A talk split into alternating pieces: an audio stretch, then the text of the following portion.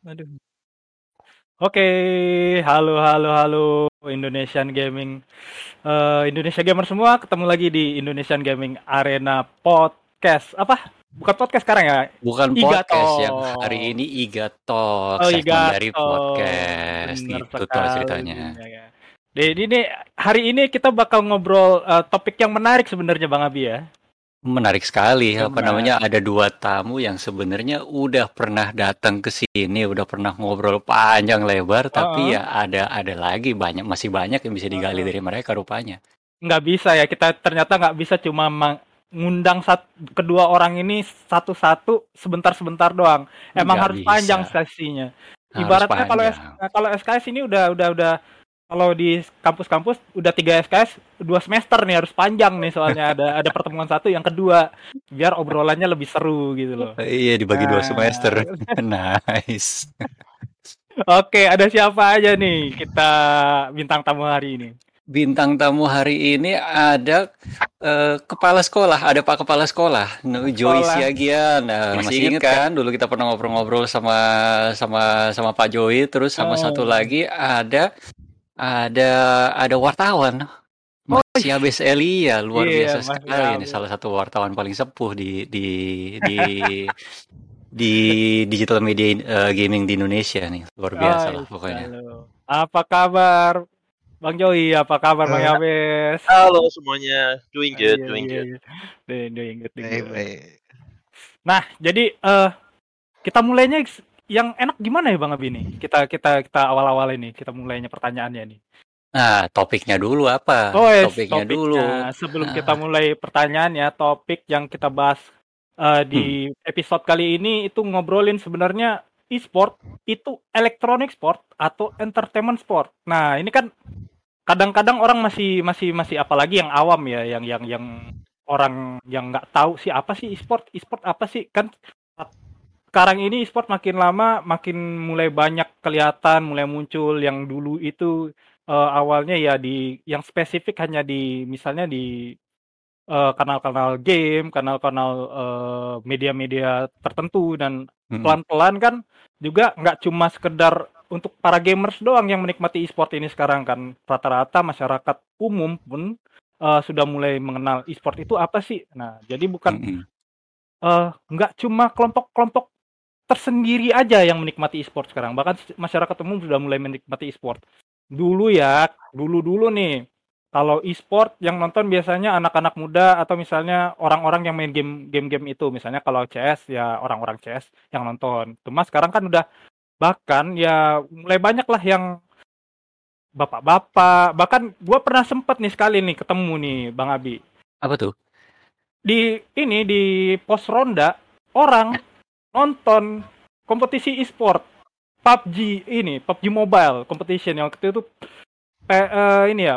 PUBG Mobile yang league yang di mana tuh, di Dubai ya kalau nggak salah gua tuh waktu itu. Dubai tuh. Di Dubai. Itu nontonnya sampai nobar itu di posko ronda gua. Buset dah, ternyata e-sport ini bukan makanan orang-orang yang dulunya cuma gamers. Sekarang bahkan orang-orang umum pun sudah mulai mengenal e-sport. Nah, cuman pertanyaannya sekarang itu e-sport ini sebenarnya olahraga apa bisnis sih? Nah, itu kita tanya ke Bang Joey dulu lah ya, sebagai sesepuh dan kepala sekolah di Morp Indonesia. Wah. Bingung ini pertanyaannya bagus nih. Apakah olahraga atau bisnis? Iya, olahraga sebenarnya atau bisnis atau cuma entertainment doang ini, hiburan. Nah, saya nanya balik kalau gitu. Yang bilang olahraga bukan bisnis siapa? Iya benar juga ya. Excellent question. So, sport sendiri kan, olahraga sendiri ya dalam definisi paling gampang, kegiatan-kegiatan kayak sepak bola, badminton olahraga kan. Tapi pada saat kita sudah keluar dari skop bermain casual dengan teman atau bahkan mungkin kompetisi-kompetisi kecil antar sekolah lah atau antar RT gitu. Kalau udah mulai lebih besar ya udah pasti bisnis. Dan masalahnya di sini bukan apakah olahraga itu bisnis atau bukan, tapi apakah kalau olahraga jadi bisnis itu salah? Karena langsung jadi olahraga udah jadi bisnis, oke? Emang itu salah? Karena kalau olahraga tidak menjadi bisnis, dari mana masuk uang untuk para atlet? Dari mana pelatih dan tim bisa mempertahankan kehidupan mereka tanpa perlu kerja tambahan gitu. Jadi kalau pertanyaan seperti itu, saya akan bilang bahwa olahraga apapun juga yang mau berkembang ke level di mana seseorang bisa menjadi profesional di bidang itu, ya pasti mesti ada unsur bisnisnya. Oke. Nah, berarti emang sebenarnya Om Joey nggak bisa ya di kotak-kotakin sebenarnya. Kalau sport olahraga ya olahraga, kalau bisnis ya bisnis, nggak bisa ya. Kalau e-sport itu sebenarnya justru kalau sportnya nggak ada bisnisnya, justru e-sportnya itu sendiri nggak bakalan bisa profesionalitasnya itu sendiri, bahkan nggak bisa bisa dibilang nggak ada ya, karena otomatis kalau sudah jadi tim pro kan otomatis playernya sendiri dibayar, digaji, kan seperti itu. Kemudian otomatis juga harus ada tempat latihannya, game house kalau di e-sport, gaming house kalau di e-sport. Nah kemudian otomatis juga kan gimana sih caranya kemudian tim e-sport itu menjadi sebuah bisnis yang sehat. Nah pertanyaannya ini, kalau orang kan banyak yang berpikir bahwa ini e-sport itu cuma hiburannya aja yang lebih banyakin, olahraganya atau kompetitifnya atau gaming istilahnya apa ya, persaingannya itu justru ya lebih ke entertainmentnya aja, bukan ke sportnya. Itu kalau menurut Om Joey sendiri, pendapat-pendapat kayak gitu gimana sih? Ada benarnya dan lumayan gede malah benarnya. Tapi kalau kita misalnya lihat sepak bola lah, derby mana aja, El Clasico misalnya, Barcelona, Madrid, Manchester City, Manchester United. Emang itu persaingan itu bukan bagian daripada entertainment ya. Jadi kalau hanya sebatas kompetitif aja, kenapa derby pertandingan antar dua tim yang sekota atau satu wilayah, derby tetap bisa rame biarpun satu tim di atas, satu tim di papan bawah.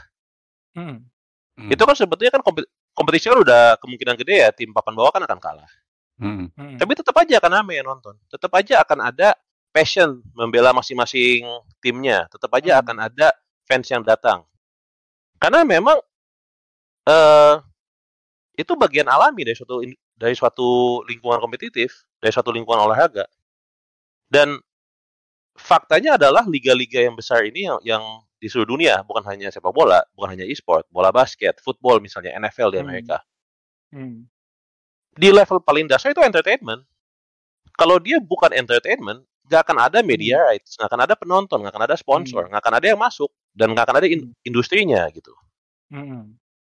Jadi sports itu memang ya sebuah entertainment, it's part of entertainment, dan itu hal yang wajar, lumrah, bukan hal yang salah.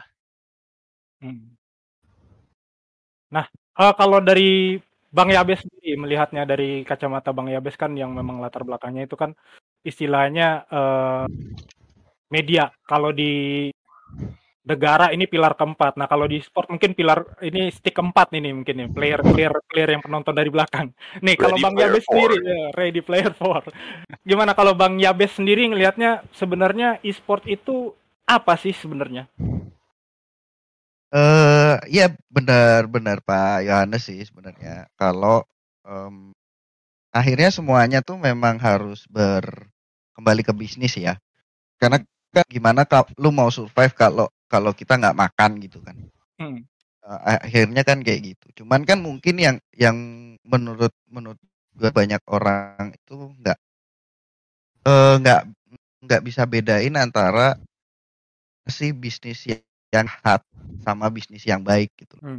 Itu yang nah terus jadi orang pukul rata bahwa semua bisnis itu negatif gitu. Padahal sebenarnya bisa kok apa ya istilahnya good guy capitalism tuh sebenarnya itu aja sih. Mungkin banyak di apa ya istilahnya banyak di kritik kenapa kok jadi bisnis gitu. Ya mungkin itu sebenarnya mengacu ke bisnis yang negatif itu.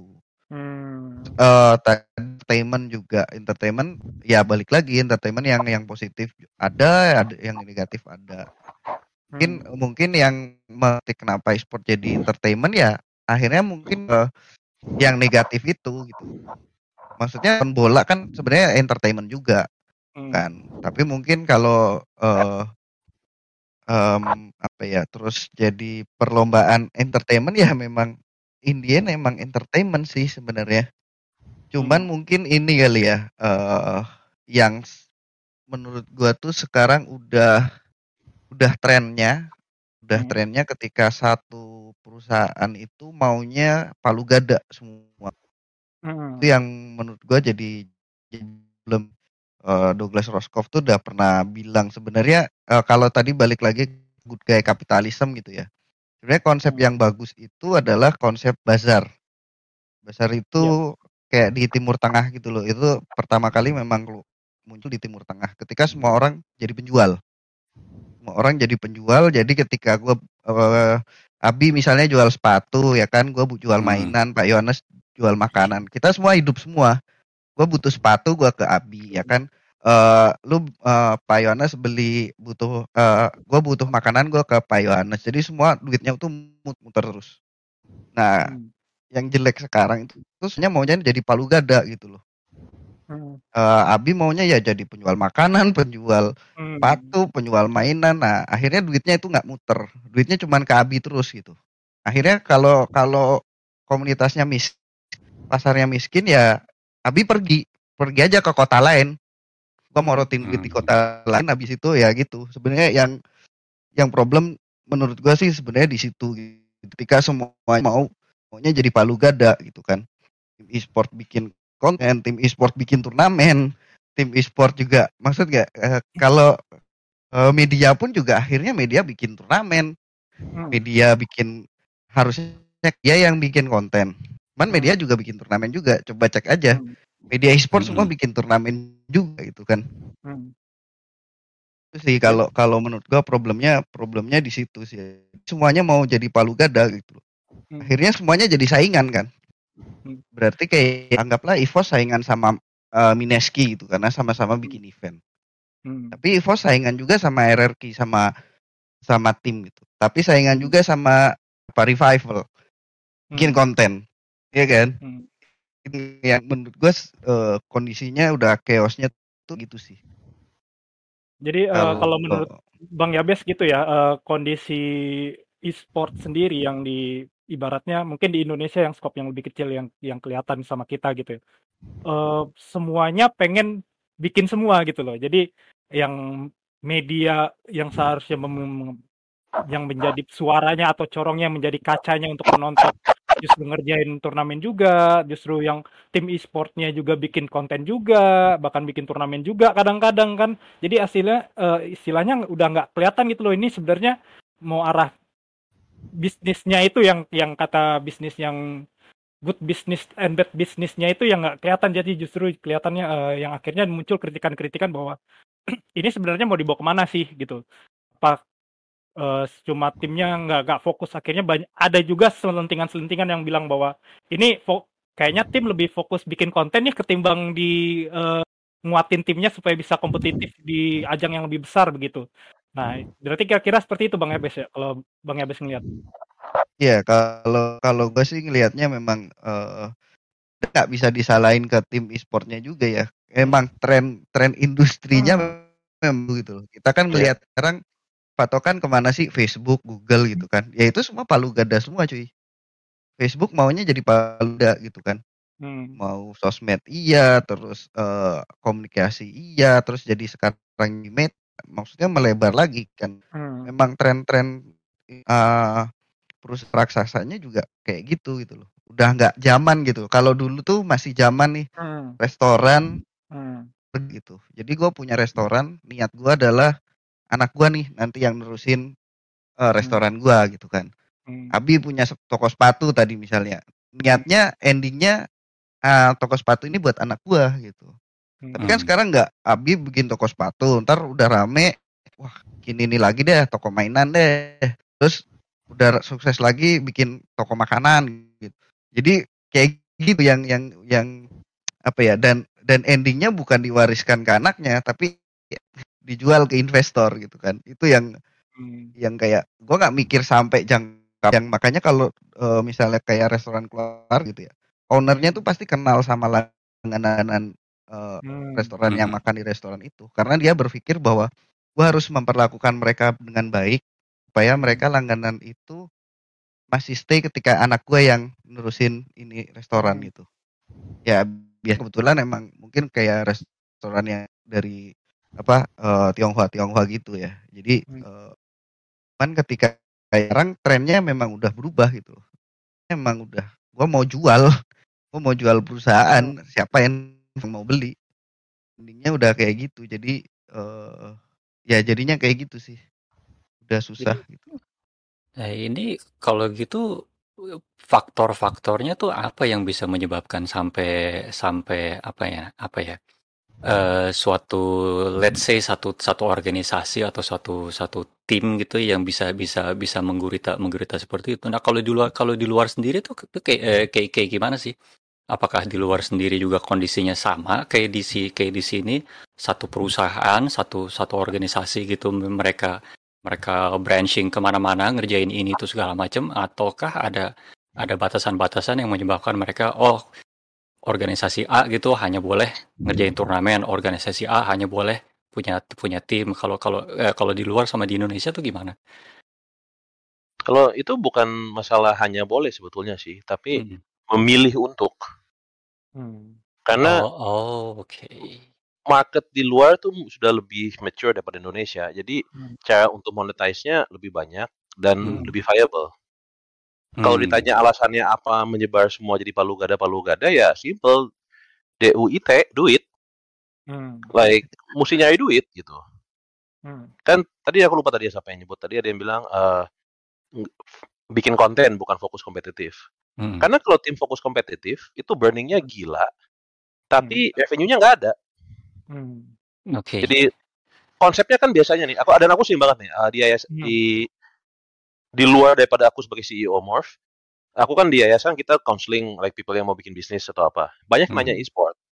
Dan semuanya bisnis modelnya sama yang masih muda-muda nih mau bikin e-sport kecil. Mengandalkan prize money dan sponsorship. Sponsor tuh nggak datang kalau misalnya nggak ada audience gede. Dan audience gede tidak hanya datang karena prestasi. Betul. Bisa tim yang prestasi sangat tinggi, audiensnya menengah gitu.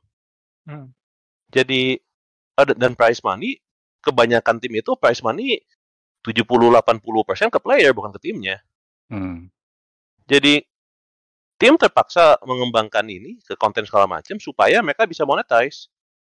Karena kalau enggak ya nggak bisa monetize.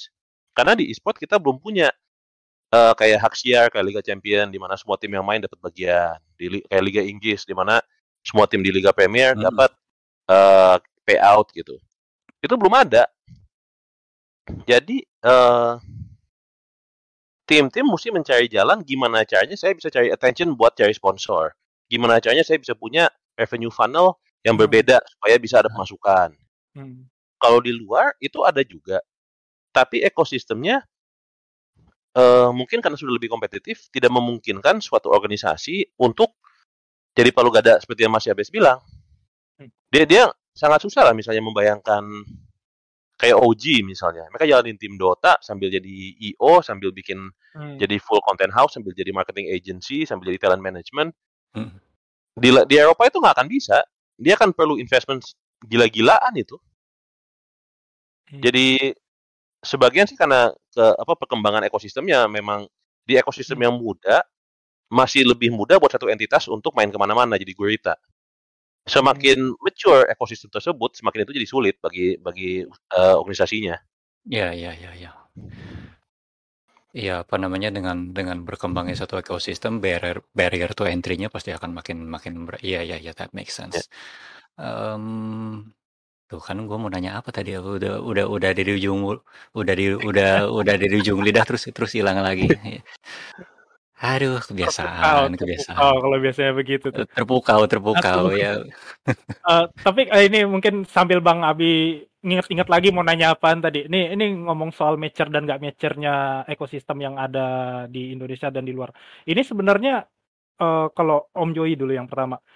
Permasalahan utamanya ini yang ekosistem kondisi yang membuat di Indonesia seperti ini dan di luar lebih cepat.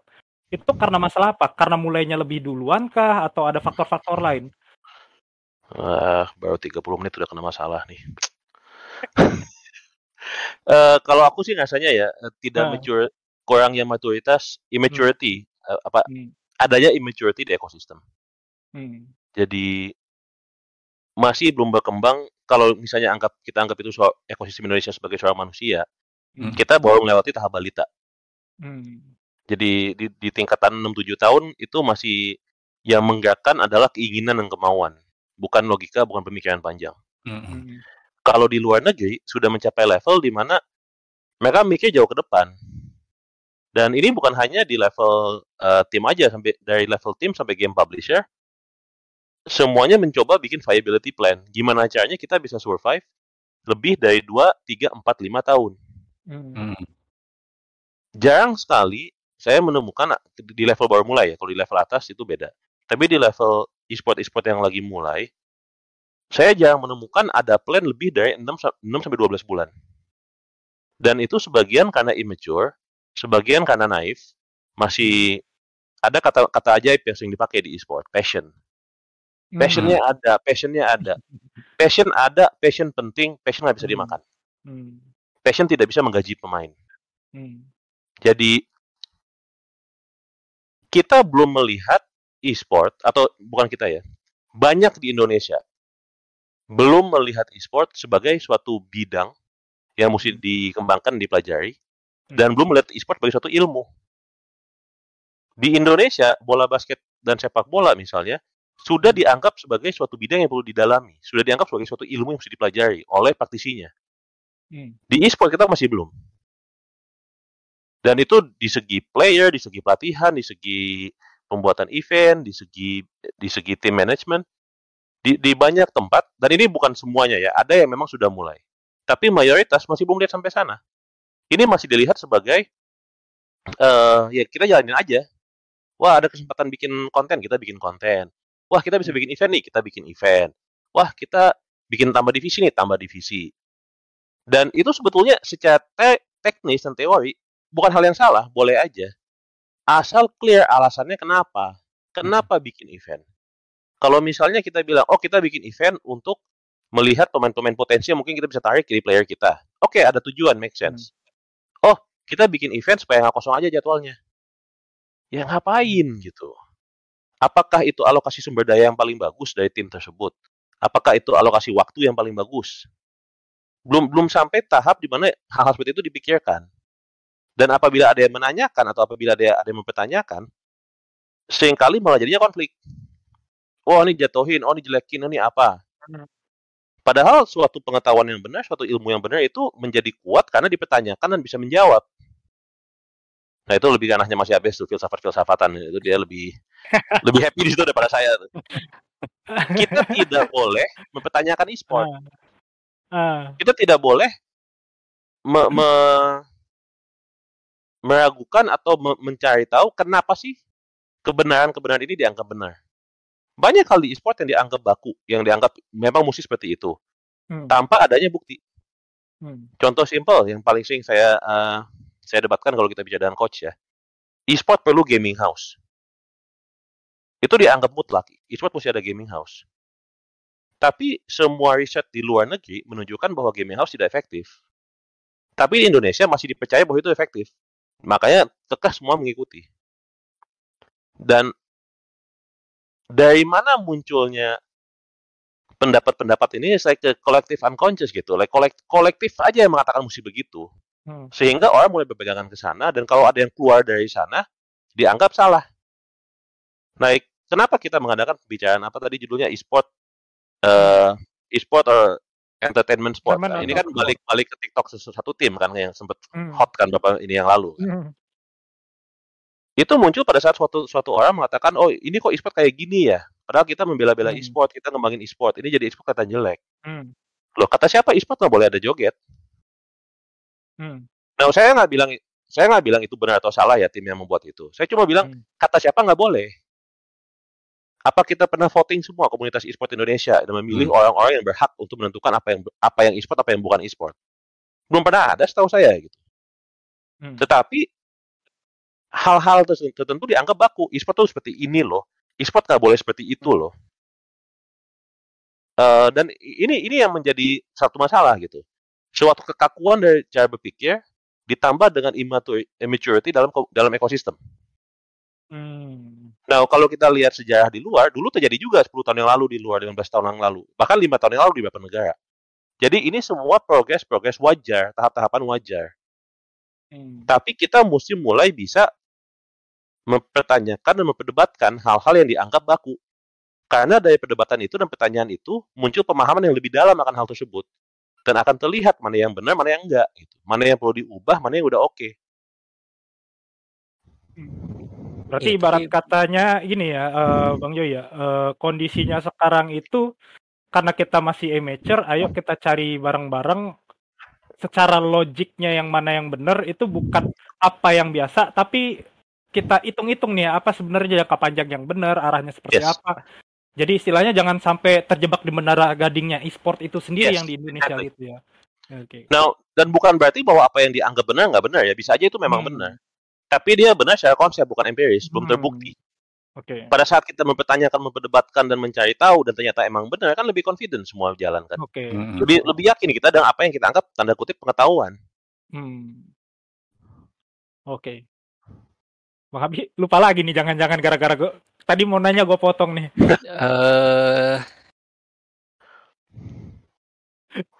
Lupa lagi benar. Lupa lagi kan nih. Beneran, aduh. Faktor umur bos. Iya. Ini apa namanya? Tadi Bang Yui nyebut soal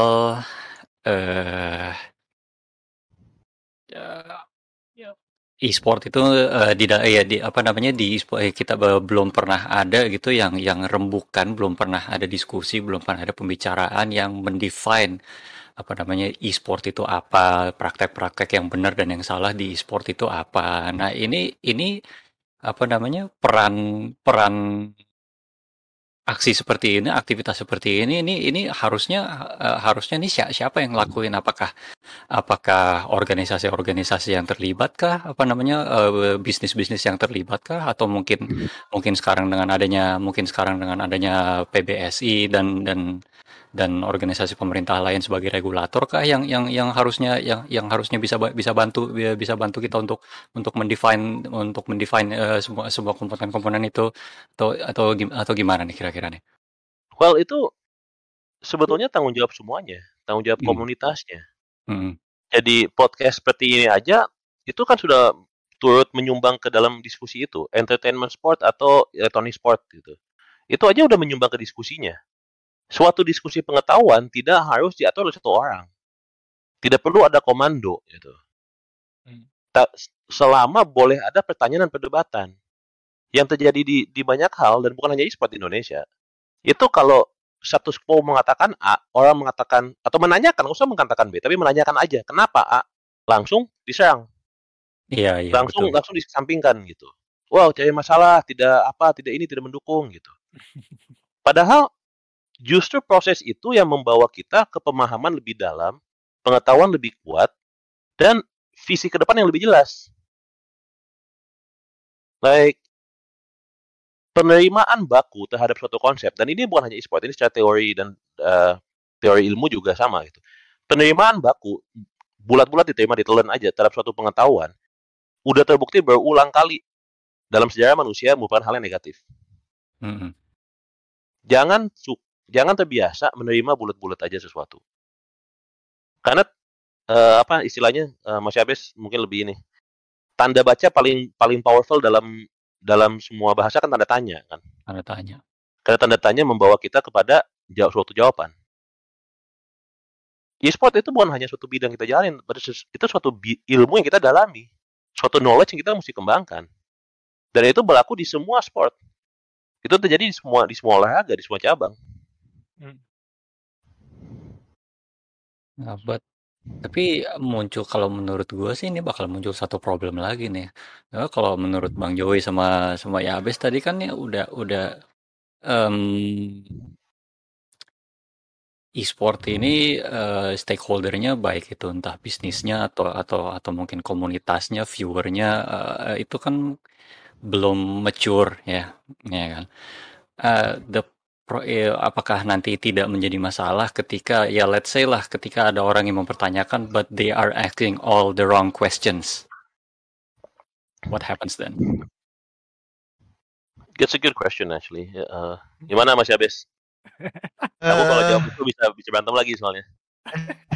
Sebenarnya kan kalau menurut gue sih ya nggak ada yang namanya pertanyaan yang salah sih. Nah, aku tadi mau bilang itu cuma Mas Abis yang lebih cocok untuk ngomong gitu.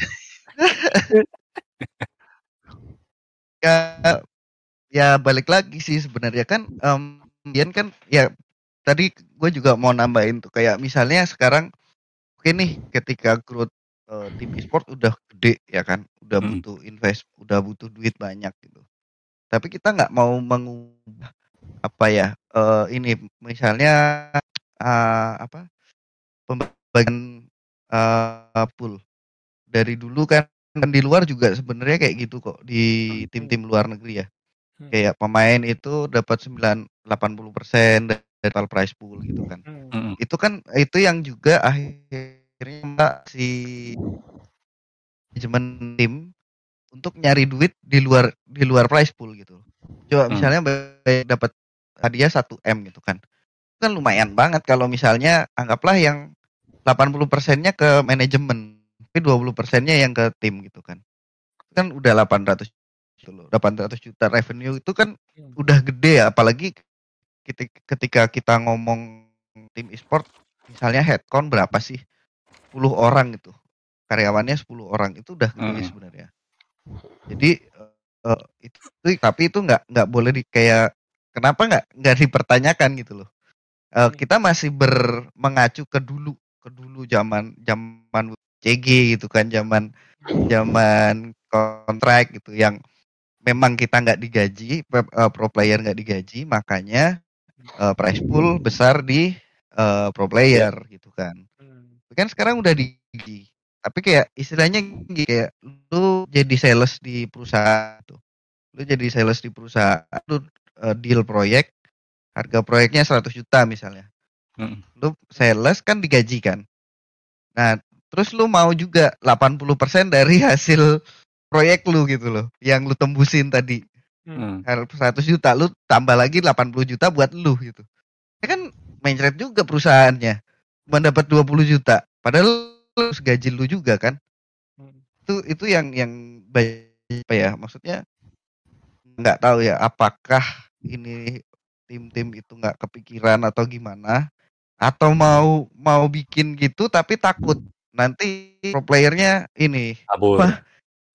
Curcol. Mending kalau kabur. Curcol di Nimo di TikTok kan udah potong gitu kan itu yang susah juga gitu loh. Sebenarnya kalau menurut gue akhirnya pertanyaan itu nggak apa-apa gitu loh. Cuman justru malah gini kalau menurut gue justru pertanyaan kayak gitu ribut-ribut kayak gitu ribut gaji misalnya bagaimana sih mau seribut apapun menurut gue lebih bagus pada ribut ini kontennya kok kelihatan teteknya gitu kayak apa sih maksud gak sih kayak akhirnya perdebatannya pun lebih elit gitu loh artinya tuh ada hasilnya gitu kan ketimbang perdebatan soal apa gitu loh apa soal apa ya kayak siapa yang lebih jago apa yang nggak penting nggak penting gitu perdebatannya tuh jadi akhirnya diskursus bahwa sebenarnya kenapa sih gitu harus misalnya harus membuka diskusi tentang berapa sebenarnya pembagian prize yang bagus.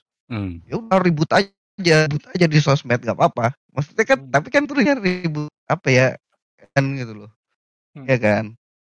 Ketimbang akhirnya ribut apa sih? Pokoknya yang seringnya kan sering ribut drama lah, ribut yang nggak turun lah kayak gimana ya gue tuh lebih suka ketika nya tuh konseptual gitu loh nya tuh ngomongin ide bukan ngomongin orang individu A si B gitu loh tapi ini loh ada problemnya kita ngomongin problemnya soal pembagian gaji bukan si gaji A si gaji gitu loh itu yang kadang menurut gue sih lebih apa ya jadinya susah juga situ sih. Tapi ya balik lagi sih ya, emang kenyataannya kan ada yang bilang kan itu ya apa small people talk people gitu kan. Mm-hmm. Kalau yang big people talk about idea gitu ya, ya faktanya ya memang susah sih untuk memaksa memaksa kursus tentang ide itu yang gue juga bingung sih ya.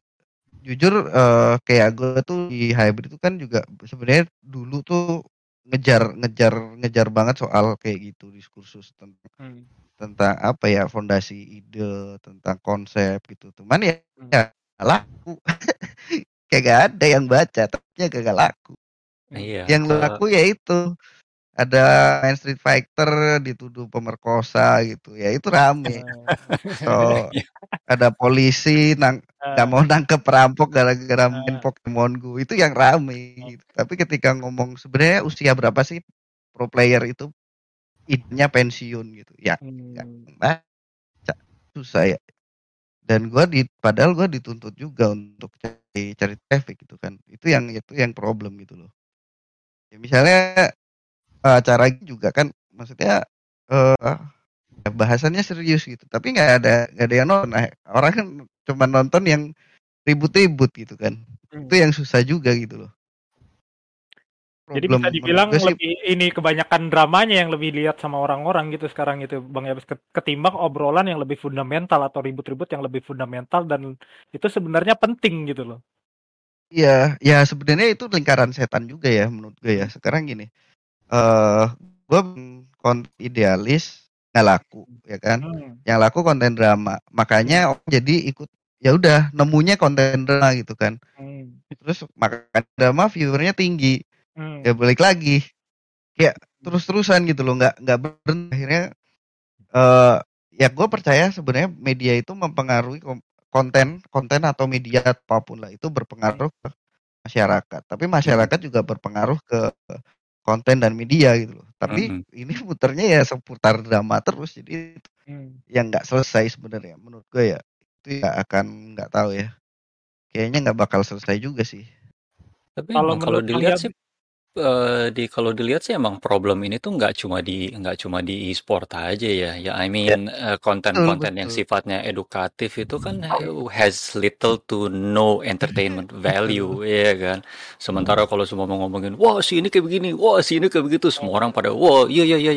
Jadi langsung ngegibah. Ya culture juga sih kali ya. Ya itulah.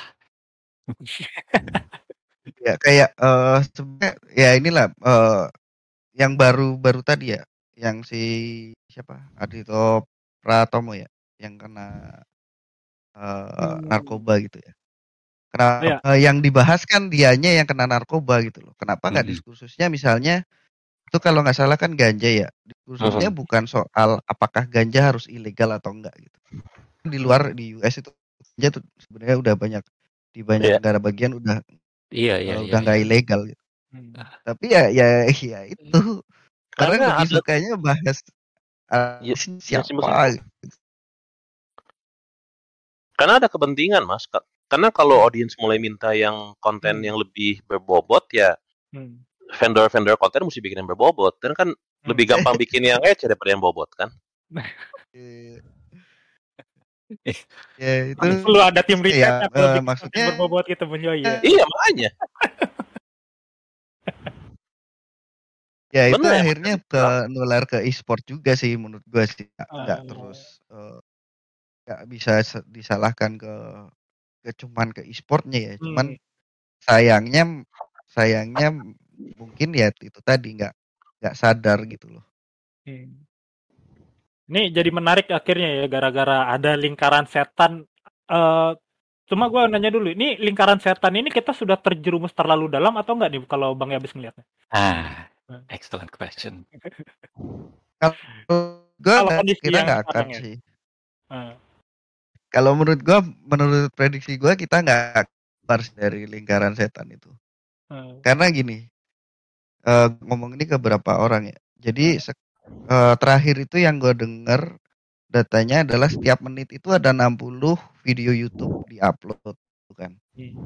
Nah, berarti setiap menit ya itu, dan YouTube yang pernah rata-rata 3 menit gitu ya. Itu berarti ada ada konten buang. Asumsinya berarti setiap menit itu ada konten, ada berapa konten?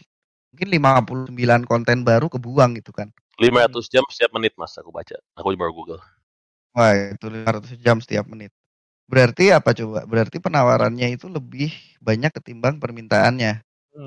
Ketika penawarannya lebih banyak, ketika pasar penawaran lebih besar, itu otomatis harganya murah. Produknya jadi murah. Yaitu tadi. Sekarang gini, gimana caranya gue bersaing dan gue bikin YouTube baru katakanlah gitu ya. Gimana cara gue bisa bersaing dengan YouTuber lain yang bisa apa produksi konten setiap hari gitu. Dan gue saingannya nggak cuman dari gaming juga loh. Gue saingan juga dengan yang masak-masak, dengan apa yang joget-joget gitu kan. Gimana caranya? Ya, kalau gue cewek gue pamerin belahan dada gitu kan. Kalau gue dimaki atau gue apa Fight Club tuh yang waktu itu ada kan ya, yang YouTuber akhirnya jadi Fight Club karena mungkin turun kali viewernya. Maksud gue mewaklumi juga gitu loh. Akhirnya harus berbuat segala sesuatu, segala macam hal harus digunakan untuk mencuri perhatian ya, karena itu tadi lu kontennya udah terlalu banyak. Kalau sekarang, kalau dibanding dulu dah ya, ketika misal baru ada TV gitu, apalagi misalnya dulu TV katakanlah cuma gitu, TV tertua tuh kan apa ya, Indonesia RCTI, TVRI 2, ya itu anggaplah ada RCTI, TPI, TVRI, nah itu ya RCTV. Nah, SCTV 4 lah misalnya. Lu yang mereka yang mereka yang berkuasa nentuin. Lu enggak mau nonton gua, ya udah. Pilihan lu cuma 3. Di jam yang sama ya, jam 10 lu mau nonton apa gitu kan. Enggak mau nonton konten gua, ya udah. Cuman pilihan lu konten lu cuma 3 opsi lah gitu kan. Sekarang lu jam 10 lu enggak bingung, malah bingung mau nonton apa karena kebanyakan, bukan karena nggak punya opsi. Itu tadi akhirnya gue harus berupaya segala macam apa trik gitu biar orang nonton gue. Tapi kan ya itu tadi, menurut gue sih kok sebenarnya tuh yang diperebutkan apa sih, waktu dikali jumlah pengguna, user internet berapa gitu kan, user YouTube berapa dikali waktu. Nah, waktu ini yang nggak bisa tambah gede. Dari zaman dulu sampai sekarang, satu hari cuma 24 jam gitu kan. 24 jam itu kan dibagi anggaplah 8 jam tidur, 8 jam kerja atau sekolah. Waktu lu buat seneng-seneng cuma 8 jam. Nah, itu 8 jam ibaratnya dulu 8 jam diperebutkan oleh 4 stasiun TV. Sekarang 8 jam diperebutkan oleh berapa miliar channel YouTube, channel TikTok, channel Instagram, channel Facebook, OTT, channel Limo, OTT, apapun itu, Pornhub lah. Rebutan kan, maksudnya gitu kan, rebutannya tuh udah terlalu banyak pas supply kontennya sama orangnya. Itu udah nggak imbang gitu loh. Akhirnya ya nggak bakal bisa keluar sih menurut gue ya. Ini daripada kita menyasar lebih jauh kepada Pornhub dan kawan-kawannya, ini sebenarnya gue sempat mau nanya tadi nih soal image. Ini kan konten-konten immature ada, atau misal ekosistem yang immature. Gue pengen tanya sebenarnya tadi yang bikin immature itu si penonton ngikutin ekosistem, apa ekosistem yang terpaksa ngikutin. Cuma kalau gue tanya itu akhirnya malah mana duluan telur apa ayam ini kan jadinya kayak gitu kan. Itu lingkaran setan itu tadi sih benar. Makanya akhirnya permasalahan seperti itu. Nah, mungkin yang bisa gue tanya, mungkin Om Jo bisa bantu jawab ini. Sebenarnya gimana sih caranya membuat ekosistem ini kondisinya yang udah kayak gini sekarang supaya semakin cepat mature? Karena kalau bicara mature ini kan sebenarnya kita udah bisa belajar ke negara-negara lain kan ekspornya. Nah, kenapa kita nggak belajar seperti apa yang sudah terjadi di mereka gitu? Kenapa kita harus ngalamin yang sekarang bertahap lagi dari awal gitu? permasalahannya ini sebenarnya apa sih sebenarnya Om J? Oke. Nah, pertama nih aku mungkin aku lebih clearkan ya. Apa maksudnya immature di sini ya? Immature di sini maksudnya belum masih ada space untuk berkembang. Masih belum berkembang matang, itu aja. Bukan dalam arti yang dipakai anak-anak buat ngata-ngatain kamu immature atau apa, bukan dalam arti negatif, dalam arti developmental. So, kalau ditanya yang mana duluan nih, satu yang penting sekali yang kita mesti ingat ya dari ekosistem ya, beda dengan ayam dan telur. Ayam dan telur sebagai, itu kan konsep evolusi kan, itu teorinya balik ke perdebatan filsafat tentang evolusi. Di mana semua faktornya di luar kendali kita. Kita punya ayam atau yang berevolusi atau ada perubahan gen, mutasi atau apa, kayak corona-coronaan pakai mutasi-mutasi itu kita nggak bisa ngapa-ngapain. Ekosistem itu bisa diubah secara artificial.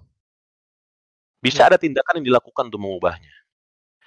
Jadi kayak tadi Mas Abes bilang contoh yang prize pool gitu. Prize pool gede ke player itu masih peninggalan dari zaman di mana belum ada gaji. Jadi wajar. Tapi sekarang pada saat semua player dapat gaji dan GH udah ada, kenapa masih ada? Karena kalau tim pertama yang bilang ada prize pool, pasti playernya akan pindah ke tempat lain. Loh, kenapa ini pengaruh? Karena masih supply demand belum balance. Supply player-player berkualitas yang profesional masih kalah dengan demand untuk hal tersebut. Sehingga keinginan mereka masih mendikte pasar. Seiring perkembangan pemain-pemain, seiring dengan meningkatnya talent-talent muda, dan ini kan mulai banyak akademi-akademi di mana-mana kan. Kemarin PBSI ada Garudaku itu ada akademinya, terus banyak tim punya akademi. Seiring dengan mulai ada supply pemain-pemain berkualitas, permintaan tanda kutip kompensasi ini akan menurun, karena lama kelamaan tim akan bisa bilang, ya udah kalau kamu nggak mau gaji segini dan GH, tapi price pool 50-50, ya kita ambil dia aja. Jadi so, itu suatu tahapan wajar dari suatu market yang baru berkembang. Mungkin contoh yang mungkin anak-anak e-sport banyak yang tahu. Setiap iPhone launching, setiap kali iPhone launching, itu 100 iPhone pertama yang muncul di pasaran harganya 3 kali lipat harga realnya gitu. Betul. Tapi tetap ada yang beli, supply demand. Tapi lama kelamaan mulai drop, masuk ke suatu balance lama kelamaan. Supply demand-nya mulai balancing out. Jadi itu akan terjadi lama kelamaan. Nah, langkah-langkah apa yang bisa dimulai ya bisa kalau tim berani bisa bilang ya udah kita kayak gini settingnya gitu. Publisher atau EO bisa ngatakan oh ini rules-nya. Satu contoh lagi yang peninggalan dari zaman lama lah di mana kita masih mengejar audience gitu. Semua event e-sport gratis. Masuk gratis, tidak berbayar. Pendaftaran banyak yang gratis. Sedangkan untuk event e-sport paling gede atau salah satu paling gede, kalau kita bilang paling gede yang mana bisa berantem semua. Ada yang bilang apa, ada yang bilang apa. Salah satu paling besar lah TI. TI aja tiketnya paling murah kalau nggak salah kemarin €50 seharusnya sebelum di lockout karena pandemi. Nah, kenapa di Indonesia belum ada? Kenapa di Indonesia belum berani bikin MTV? Biarpun cuma kecil mungkin. Karena kalau MTV nanti audiensnya nggak mau datang. Berarti masih di tahap-tahap awal di mana mengumpulkan audiens itu penting. Kalau kita sudah mencapai kayak Liga Inggris, ya satu tiket misalnya £50, ya kalau kamu nggak mau beli ya tetangga kamu mau beli, nggak apa-apa, tetap penuh stadion gua. Dan actually mungkin saja kita sudah sampai tahap di mana udah bisa ada harga tiket gitu, HTM biarpun nggak gede. Nggak ada yang berani nyoba. Iya. Nggak ada yang berani gitu. Jadi balik lagi ke ini hal-hal yang dianggap mutlak gitu. E-sport mesti free entry-nya, kalau nggak kalian datang. Belum tentu. So mulainya dari mana ya?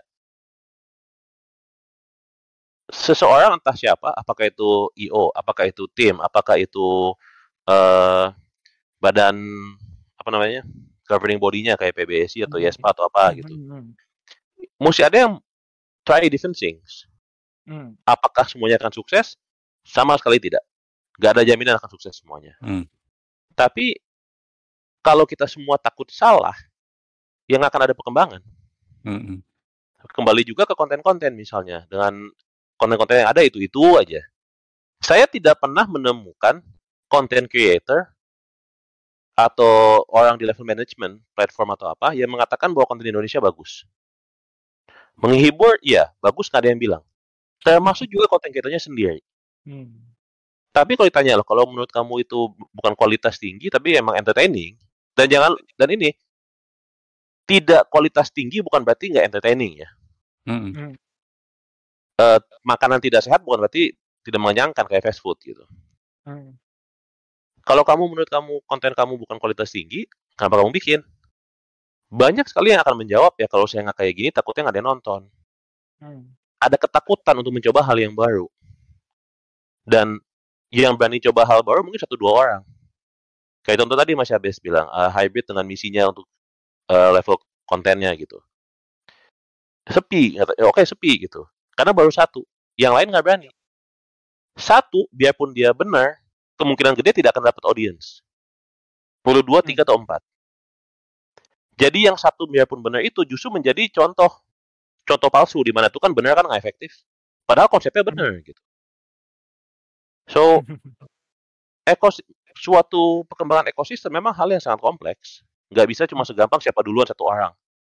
Mesti pelan-pelan jalan, mesti pelan-pelan orang yang pemikiran mulai ngembangin. Dan mulai ada kok, mulai kelihatan kok. Hanya masalah waktu sebetulnya. Dan kalau ditanya kayak tadi ditanya kenapa nggak tinggal lihat aja di luar negeri kayak mereka seperti apa? Karena ekosistem kita di Indonesia unik sekali. Ekosistem kita tuh tidak ada negara lain yang bisa mereplikasi, sama sekali tidak ada. Dalam audience pool sebesar kita audiensnya, dengan saking banyak perbedaan budaya, kepercayaan, keyakinan, culture dan mindset, plus kepulauan, jadi sangat susah untuk kayak misalnya di Amerika satu organisasi tinggal beli satu bis bisa keliling ke 48 negara bagian untuk bikin workshop, biarpun capek gila sih. Di Indonesia mesti naik pesawat, naik kapal, naik perahu dayung mungkin di daerah tertentu.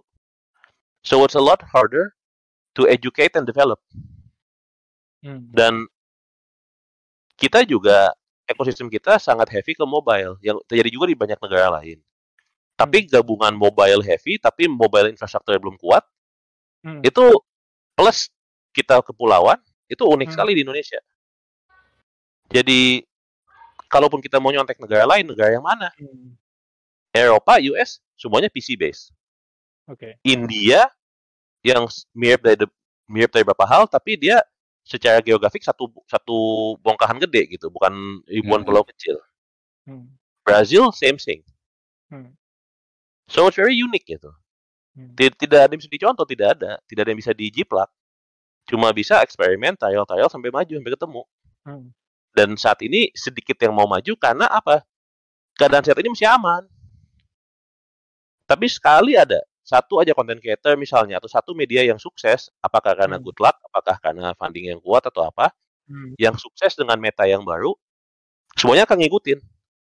Dan itu kita bisa contek dari luar, karena kita lihat di Twitch. Twitch sebagai platform streaming yang sangat besar, tanda kutip metanya berubah terus. Meta Twitch saat ini itu streaming film atau film seri atau film bioskop sambil live reaction. Berapa bulan yang lalu metanya hot tub, jadi di bakat atau apa pakai pakaian renang ya. Jadi ada perubahan nonstop. Kalau di kita meta kita paling streaming game sambil teriak-teriak atau meta streaming ngobrol di Discord. Dua itu doang sih kayaknya. Oh, ada juga beberapa yang level bawah banget ya, yang kayak satu layar 90% isu orang rebahan gitu atau desa-desahan. Ini aja opsi-opsi yang ada. Tapi kalau kita perhatikan, sebetulnya dalam 3 bulan terakhir kelihatan mulai ada shift . Mulai pelan-pelan ada shift. Cuma memang di level perkembangan awal butuh waktu. Semakin matang ekosistemnya, semakin cepat, akan semakin pendek siklusnya nanti lama-kelamaan. Meta baru muncul, roll out. Meta baru muncul, fade out gitu. Tapi memang menarik sekali memang. Jadi ibarat kata untuk yang kondisi sekarang ini, untuk membuat maturity-nya si ekosistem e-sport Indonesia sendiri emang pelan-pelan harus ada yang keluar dari comfort zone yang kondisi sekarang ini berarti Om Joey berarti ya? Yes. Berarti memang harus ada yang mau memulai dulu dan harus berani dikata-katain dulu, harus mau siap dia abis-abisan lah dicaci maki gitu loh. Lu kok beda gitu. Dan ini terlihat di semua liga olahraga di dunia dalam sejarah. Apakah itu liga pertama di Amerika yang ada orang keturunan Afrika?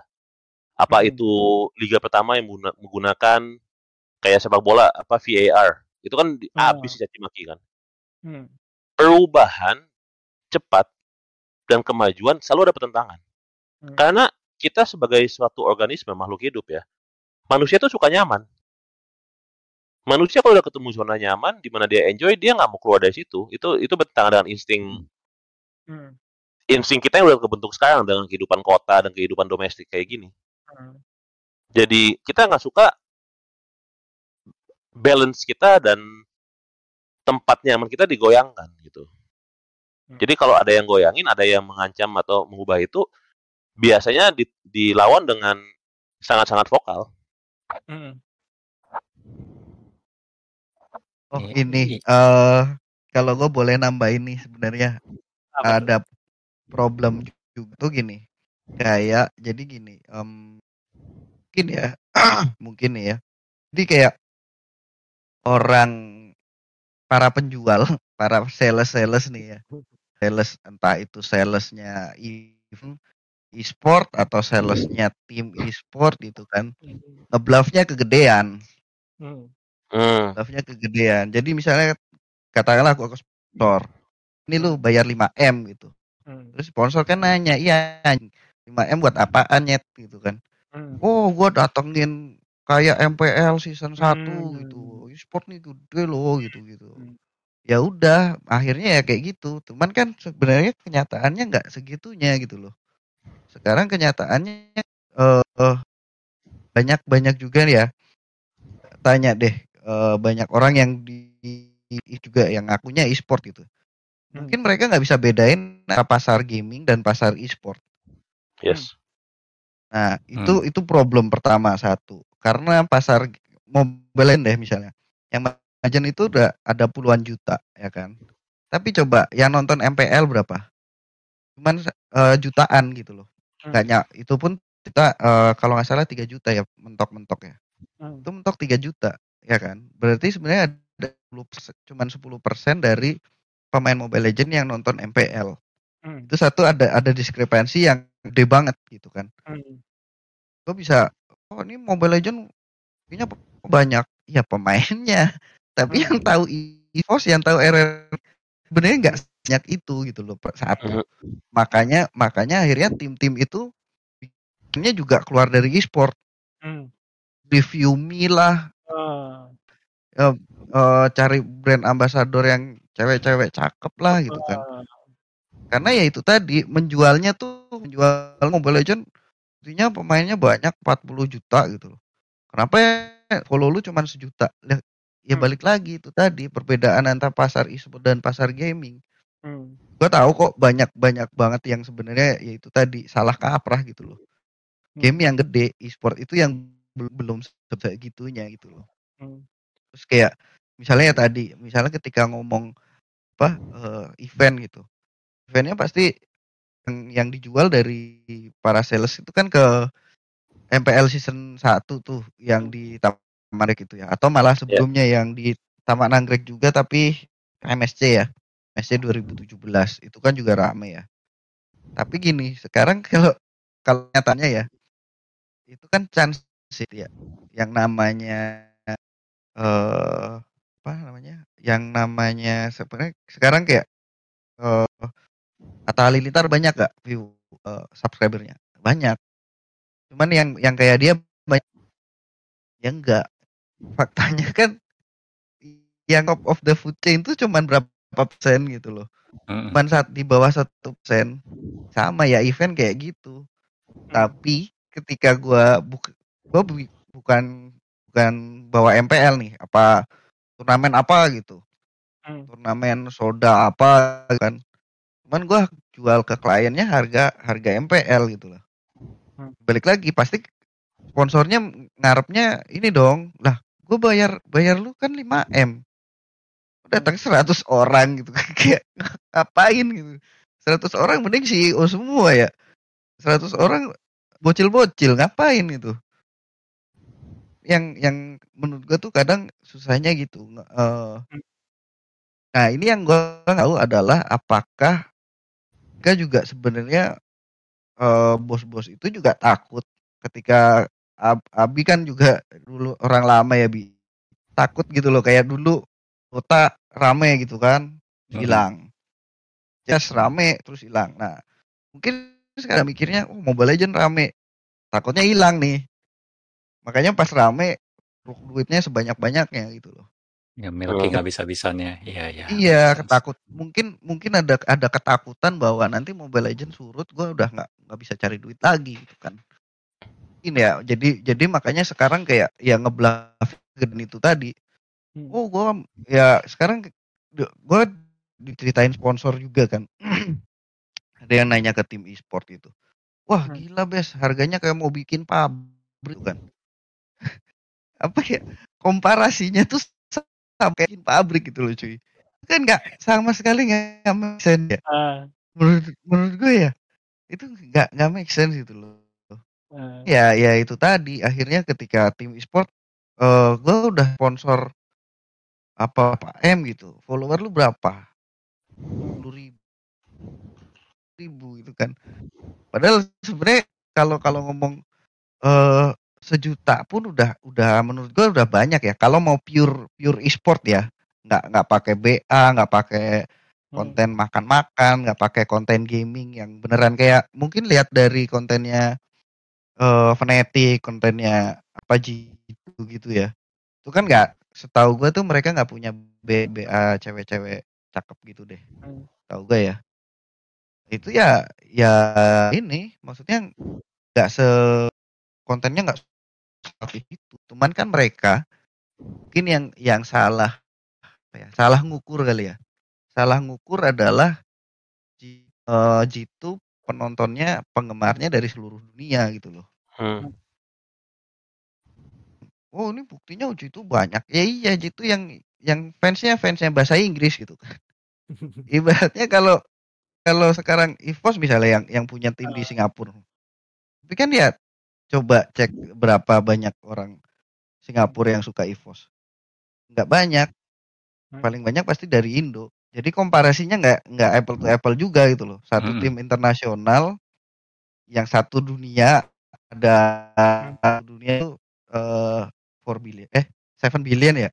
Ada 7 miliar orang dibanding orang Indo 250 juta gitu kan. Itu yang enggak mungkin yang itu yang pertama tadi Pak Yos juga.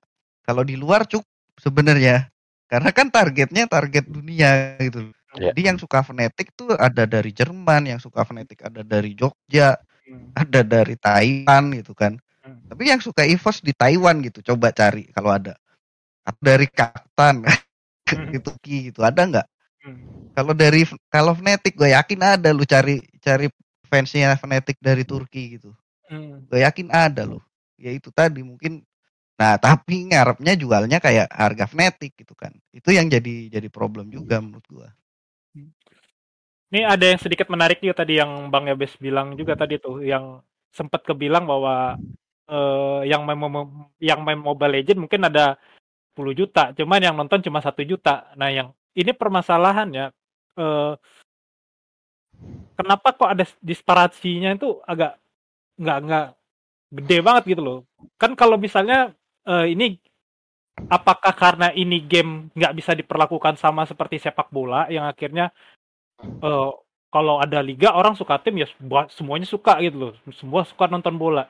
Nah itu kejadian kan di negara-negara beberapa negara, bahkan e-sport itu menjadi sesuatu yang sangat menarik untuk semua masyarakatnya, bahkan bisa dibilang e-sport itu olahraganya mereka gitu loh. Nah itu kalau apa sih yang jadi membuat akhirnya nggak ditonton nih sih ibaratnya, dan akhirnya kan ini yang membuat branching tadi kan, yang tim e-sport itu branching bikin konten makan-makan, bikin branching yang cewek-cewek cakep, konten cewek-cewek cakep. Itu permasalahannya apakah karena memang nggak banyak yang nonton e-sportnya sendiri, atau memang ada apa sih sebenarnya? Gimana tuh Bang Yabes? Ini yang gue nggak tahu adalah gini. Jadi kalau gue sendiri ya, gue main game itu misalnya katakanlah gue main terakhir Far Cry 6 ya, gue main Far Cry 6 60 jam gitu. Tapi dari 60 jam itu, gue kan nggak mungkin konsumsi konten Far Cry 6 60 jam juga. Kalau gue sebagai gamer, balik lagi ya, ini kita ngomong gamer doang ya, bukan terlepas dari dia fans e-sport atau bukan gitu. Kalau dia memang gamer, menurut gue nih mayoritas waktu yang ia habiskan itu pasti main gamenya, main Mobile Legends-nya, bukan nonton e-sportnya. Kalau dia mayoritas waktunya, misalnya dia punya 10 jam sehari buat Mobile Legends semuanya. Nah, dia fans e-sport 4 jam, 6 jam pakai buat nonton e-sport. Tapi kalau dia 6 jam dia pakai buat main game, jadi berarti lebih ke gamernya Mobile Legends-nya. Itu lebih stres ya. Karena kan sekarang di sepak bola juga ada ya. Ada yang suka main bola sama yang suka nonton. Gue tanya deh, yang nonton sepak bola berapa banyak yang main? Gue yakin nggak banyak kok. Justru itu kebalikannya, Mas. Kebalikannya justru. Iya, kebalikannya e-sport. Kebalikannya malah. Justru kalau kebalikannya menurut gue. Aktif player sepak bola itu sekitar 270 jutaan. Aktif fansnya 3,5 billion. Iya, makanya. Maksudnya diskrepansi itu pasti ada ya. Iya. Dan kalau misalnya kita lihat e-sport sama gaming ya, kayak sepak bola lah. Tadi soalnya aku Google sambil tadi Mas Yabes ngomong, karena kepikiran juga hal yang sama tadi. Estimasi FIFA 265 million people main sepak bola. Terus 3,5 billion fans sepak bola. Tapi jangan lupa, ada definisi di gaming yang nggak ada di sepak bola. Ada, tapi kita suka abaikan. Main sepak bola bukan berarti atlet profesional sepak bola. Right. Gaming bukan berarti e-sport.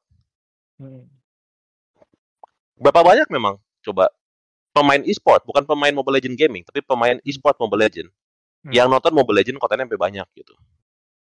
Pasti mereka nonton untuk strategi segala macam, tapi pasti jam nontonnya pasti berkurang drastis daripada audience, daripada fans.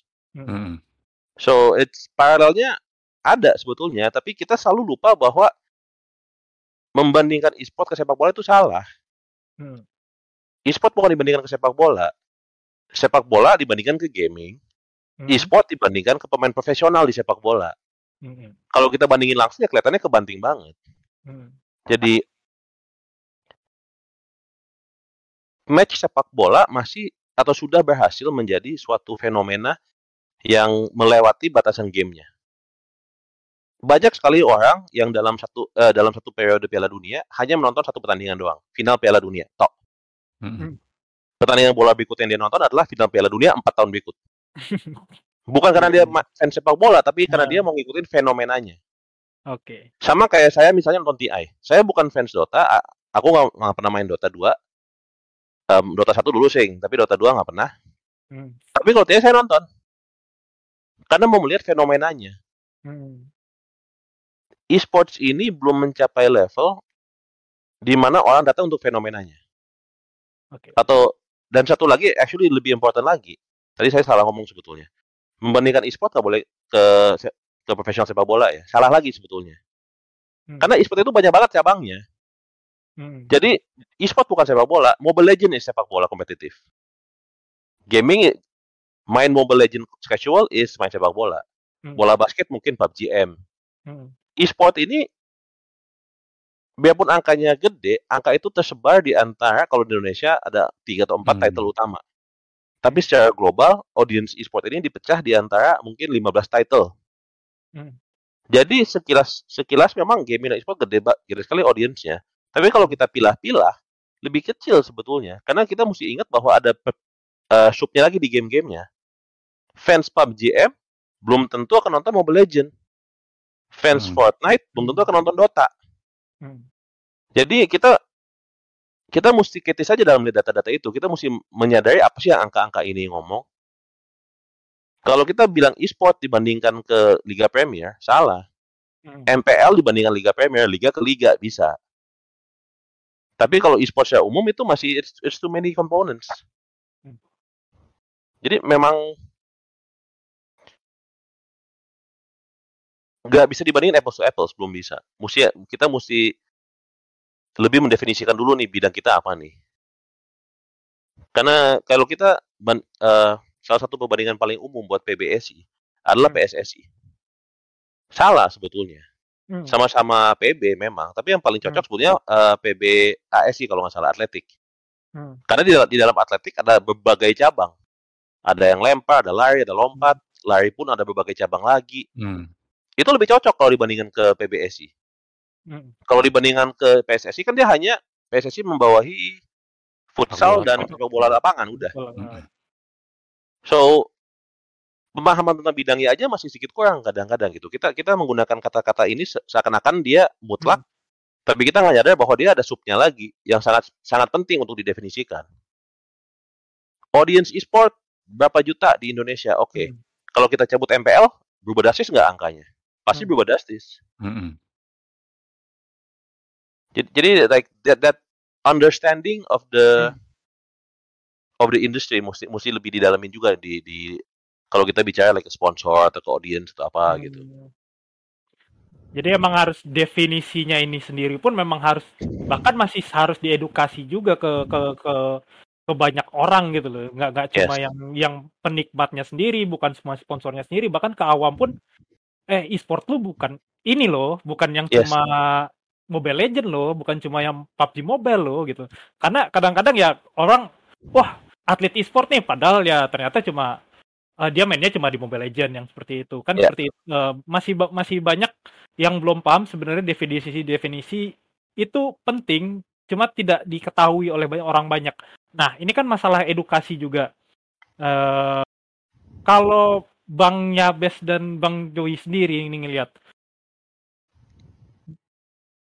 gimana sih edukasi untuk masyarakat tentang e-sport tentang e-sport ini gimana? Apa memang masyarakatnya pengen tahu sendiri? Apa memang sudah ada peran-peran timnya kah? Atau sebenarnya ini harus ada media yang berperan banyak? Gimana sih sebenarnya kalau yang untuk e-sport ini di Indonesia? Nggak ada jawaban benar. Yang pasti jawaban yang hanya satu jawaban aja. Misalnya media, atau itu pasti salah. Tim perlu edukasi. Publisher perlu edukasi. PB, YSPA, segala macam perlu publikasi. Mendidik itu sesuatu yang harus dilakukan oleh berbagai pihak sambil bekerja sama. Sama kayak misalnya mendidik anak itu mesti bapaknya, mamanya, omanya, omnya, gurunya di sekolah, semua berperan dalam mendidik anak ini. Sama kayak e-sport, e-sport itu mesti dididik oleh berbagai orang. Kita mengembangkan itu rame-rame, nggak bisa 1-2 aja. Tapi karena industri kita adalah industri berdasarkan kompetisi, dan karena pool kita belum berkembang di mana sponsor bergelimpangan dan sangat mudah untuk monetize segala macam, di antara tim masih kompetitor. Jadi mungkin mereka masih belum mau terlalu open mengembangkan hal-hal yang akan bantu tim lain. Dari publisher mungkin kalau dia mau ngembangin e-sport, dia mau ngembangin e-sport gamenya. Kalau dia ngembangin e-sport, berarti brand lain bisa keangkat juga. Padahal secara ekonomi, like teori ekonomi dasar itu hal yang positif sebetulnya. Semakin berkembang satu ekosistem, semakin semuanya untung. Jadi kalau dimulai dari mana? Kalau dengan keadaan Indonesia yang unik seperti ini, saya sih mengatakan itu di antara publisher, PB, dan tim. Dan media memainkan peran yang lebih kayak kayak pemain freelance itu, kayak pemain sepak bola yang dia ngambang kemana dia perlukan gitu. Tapi itu hanya pendapat saya tentang keadaan kita. Bisa aja kalau di negara lain keadaan lain itu berubah sama sekali. Tapi di sini seharusnya yang taking the lead menurut saya memang PB dan publisher dan tim sih, tim-tim. Nah, kalau dari Bang Yabes gimana Bang Yabes? Kalau soal educate ekosistem ini? Sebenarnya setuju juga sih, tapi alasan gue adalah gini. Sebenarnya tujuan edukasi itu efektivitas berarti ya. Salah satunya efektivitas jangkauan.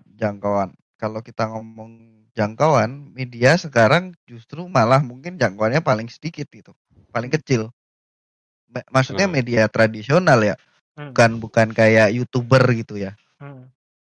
Malah justru paling kecil. Sekarang kalau gue edukasi orang nggak denger kan, ya nggak kemana-mana juga gitu kan. Nggak nyampe. Nah, yang channel sekarang paling besar siapa? Publisher.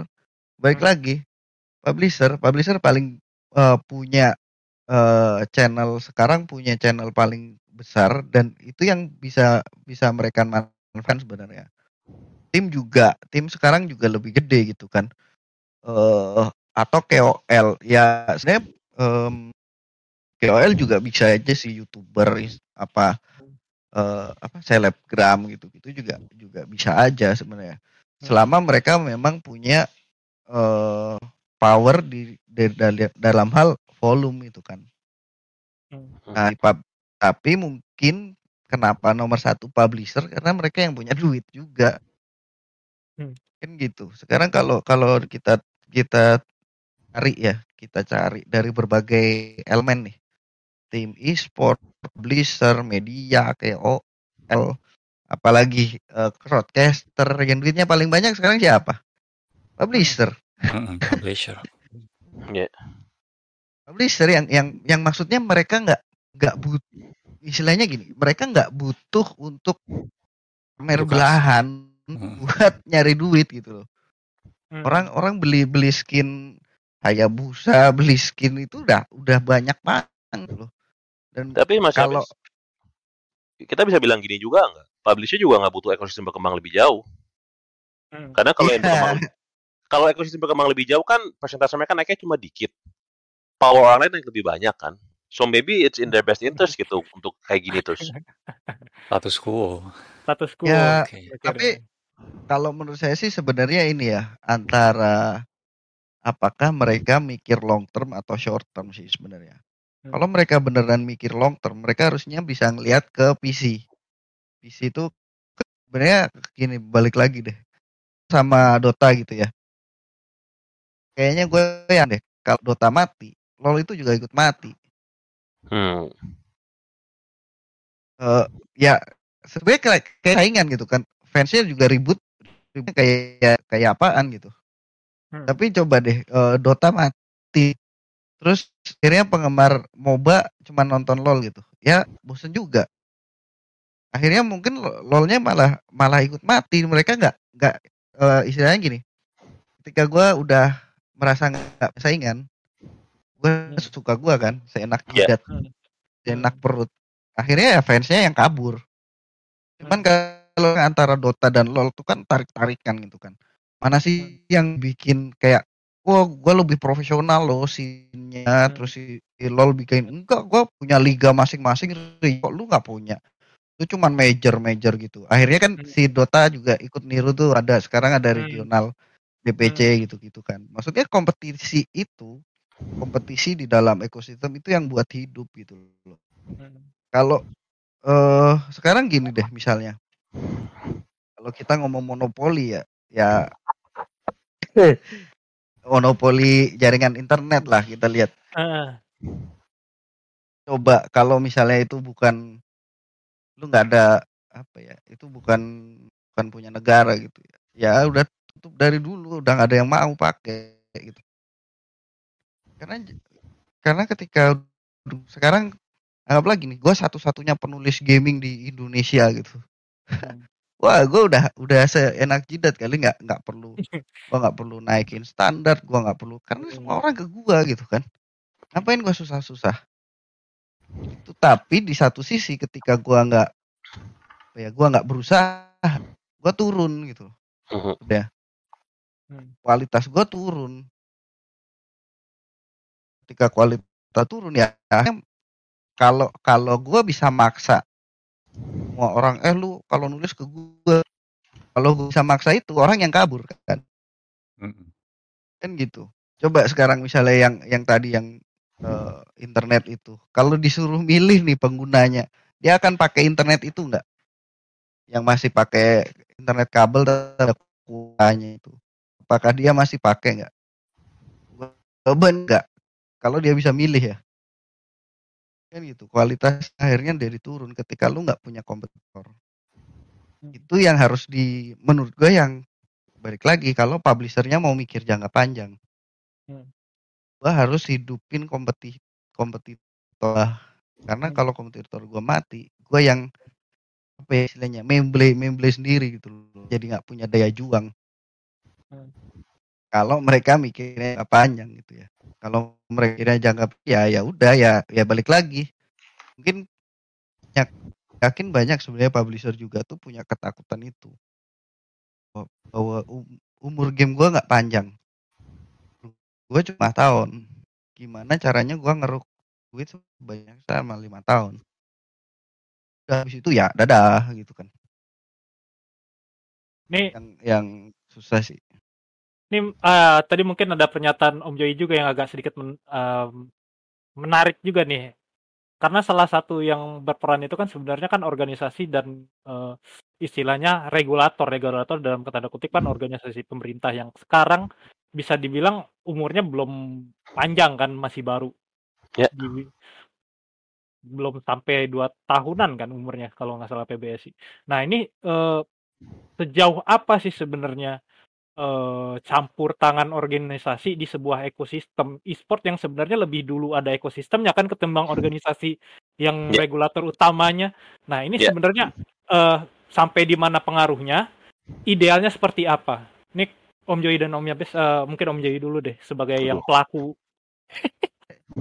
Jadi yang pertama itu keadaan itu ya, di mana regulator muncul belakangan setelah ekosistem itu normal. Saya tidak tahu contoh di mana muncul regulator dulu baru muncul ekosistem. Mungkin ada tapi nggak kebayang sih.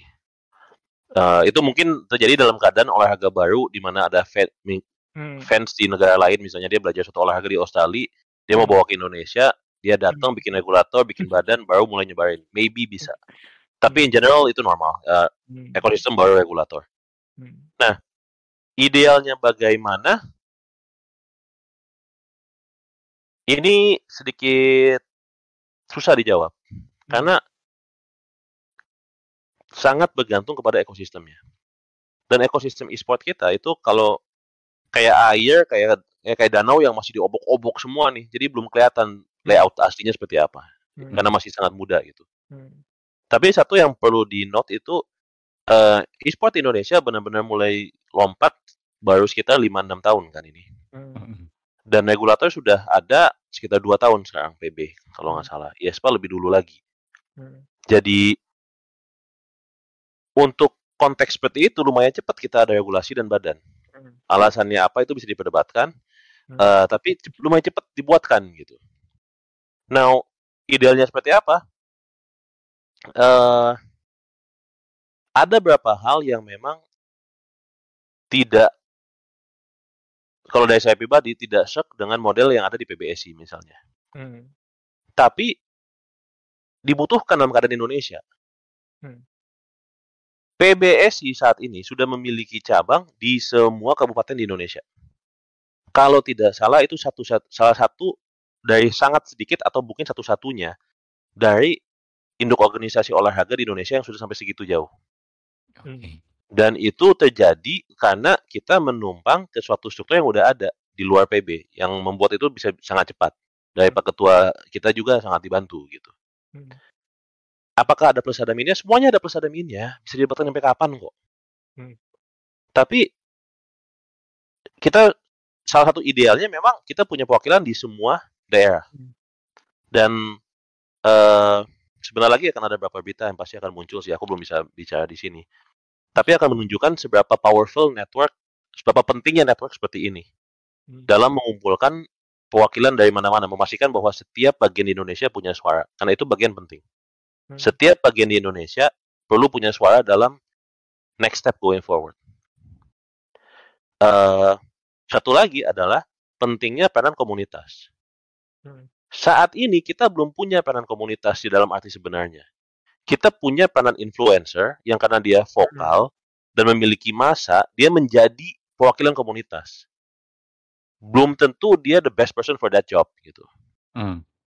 Jadi idealnya komunitas mulai lebih terlibat dalam perdebatannya, bukan dalam flamingnya atau ilangin IG tim negara lain yang ngalahin tim Indonesia atau apa gitu. Tapi dalam suatu perdebatan yang real, suatu pembahasan, bagaimana caranya memajukan ekosistem kita. Karena kalau misalnya fans pergi semua nih, apapun alasannya, fans tiba-tiba kayak nggak mau tahu dengan e-sport Indonesia, atau nggak mau tahu dengan PB, atau nggak mau tahu dengan MPL, mati gitu. Suatu olahraga apapun juga itu tanpa audiens akan kesulitan. Dan bisa dilihat dari banyaknya PB-PB dari olahraga-olahraga kurang berkembang yang setiap tahun empot-empotan buat biayain, buat mengembangkan olahraganya, buat menjalankan timnya, buat mengejar prestasi di tingkat internasional. Jadi idealnya setiap komponen memiliki peranan dan terlibat suatu dialog yang timbal balik. Bentuk akhirnya seperti apa? Kita berempat ini kita masing-masing punya ide, belum tentu itu akan cover semua gitu, karena saking luasnya bidang kita ini gitu. Tapi yang pasti idealnya pasti butuh suara dari semua komponen. Semua komponen mesti terwakilkan dalam e-sport ini. Dan saya rasa sebetulnya kita udah mulai ke arah sana gitu. Tinggal melihat nanti pada saat PB yang dibuat dalam 2 tahun ini mesti dengan model yang lumayan solid dan khas gitu, bukan khas ya, tapi terstruktur sekali, sangat rigid. Apa yang terjadi sekarang? Karena aku mungkin mau sedikit poetis nih, kan kayak kita lihat bunga kan awalnya kan dia khas banget nih, rigid banget kan. Tapi kan kalau dia mulai ngembang kan jadi beda gitu. Maybe that's what's gonna happen, that's what should happen actually. Nah, bunganya bunga apa kita belum tahu. Apakah ini jadi melati, mawar, bunga bangkai, kita nggak tahu nih, belum kelihatan. Dan itu yang akan sangat penting dalam beberapa tahun ke depan ini. 2-3 tahun berikut akan sangat penting. Karena satu bukti tentang kurang mature-nya ekosistem kita ya. Sekitar 2 tahun yang lalu di semua cabang kita juara dunia. Minimal finalis. Tahun ini gimana? Tahun lalu, 2021. Gimana tuh hasilnya? What happened? Kita kebalap. Banyak yang bilang pemain-pemain kita nggak maju, mulai star syndrome, mulai apa. Memang ada pemain yang mulai star syndrome, itu normal di olahraga apapun. Faktor paling gede bukan kita yang mundur. Kita masih maju kok, tapi pelan banget. Negara lain maju jauh. Why? Karena ekosistem kita puas diri. Kita nganggap karena kita Indonesia, kita di game mobile, kita akan juara dunia kok. Tenang aja. Ternyata nggak terjadi. Dan itu bisa dikatakan kalau dari segi psikologi itu ego. Itu ego yang membuat kita tidak bekerja seharusnya. Dan itu juga sesuatu yang again normal, sangat normal di tahap perkembangan apapun. Karena kita masih tahap-tahap awal. Nah, yang akan menarik sekali adalah 6 bulan berikut ini. Sea Games itu akan sangat menarik. Kemudian dia di Q3 tahun ini Asian Games ada e-sport lagi.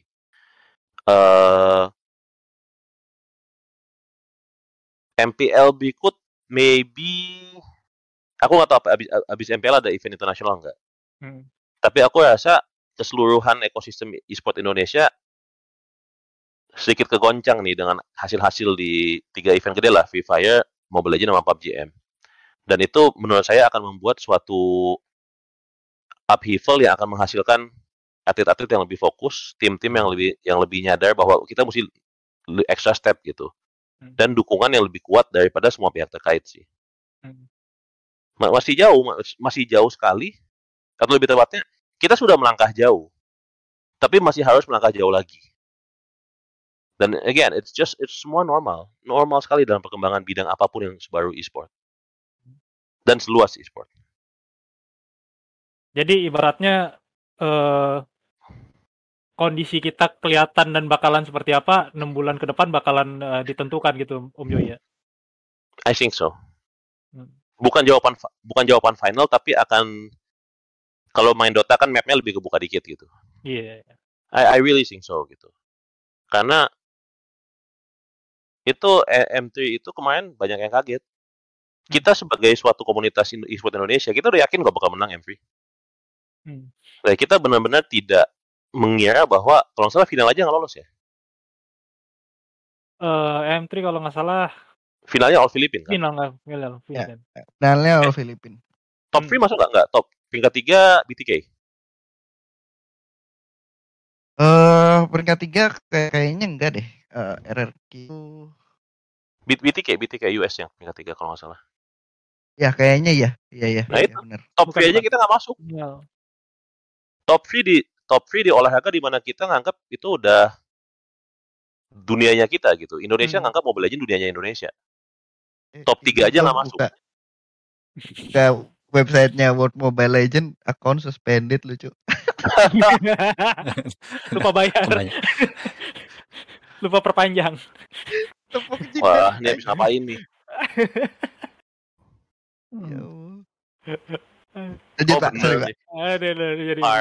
Jadi pengen lihat juga kan jadinya nih.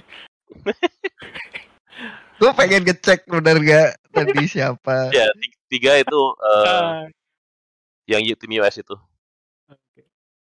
Okay. Tapi it's gonna be interesting sih. Bagaimana cara kita sebagai suatu komunitas merespon kegagalan tersebut? Itu akan sangat-sangat informatif tentang ekosistem kita. Nah, ini kan tadi udah ada pembahasan masalah ekosistem, soal immaturity dan lain sebagainya yang mana ada faktor-faktor penyebabnya adalah mungkin karena publisher atau mungkin organisasinya yang kurang inisiatif untuk making about change. Nah, menurut Pak Joey sama Yabis nih, perannya PB sendiri udah mencukupi nggak, mereka udah berperan secara baik nggak dalam mengembangkan ekosistem di Indonesia, e-sport di Indonesia. Soalnya gimana pun juga kan sebagai regulator kan harusnya mereka punya position of power untuk persuade lah ya, for lack of a better word, untuk persuade stakeholder untuk bisa berperan, untuk bisa melakukan hal-hal yang lebih. Nanti aku jawab tukang bakso nih. Udah mulai tok bunyi di depan. Kalau aku, jawaban jujurku simpel, sama sekali belum. Oke. Tapi bukan karena suatu kesalahan atau apa ya. Karena saking luasnya e-sport kita, perlu waktu untuk menangkap footingnya di situ. Apalagi banyak sekali orang di PB di level atas yang bukan orang e-sport. Jadi ketum kita, ketuhar kita itu bukan dari e-sport, section kita bukan dari e-sport. Ini orang-orang pintar, orang-orang ngerti wawasan, ngerti Indonesia, sangat nasionalistis, tapi e-sport bukan bidang asli mereka.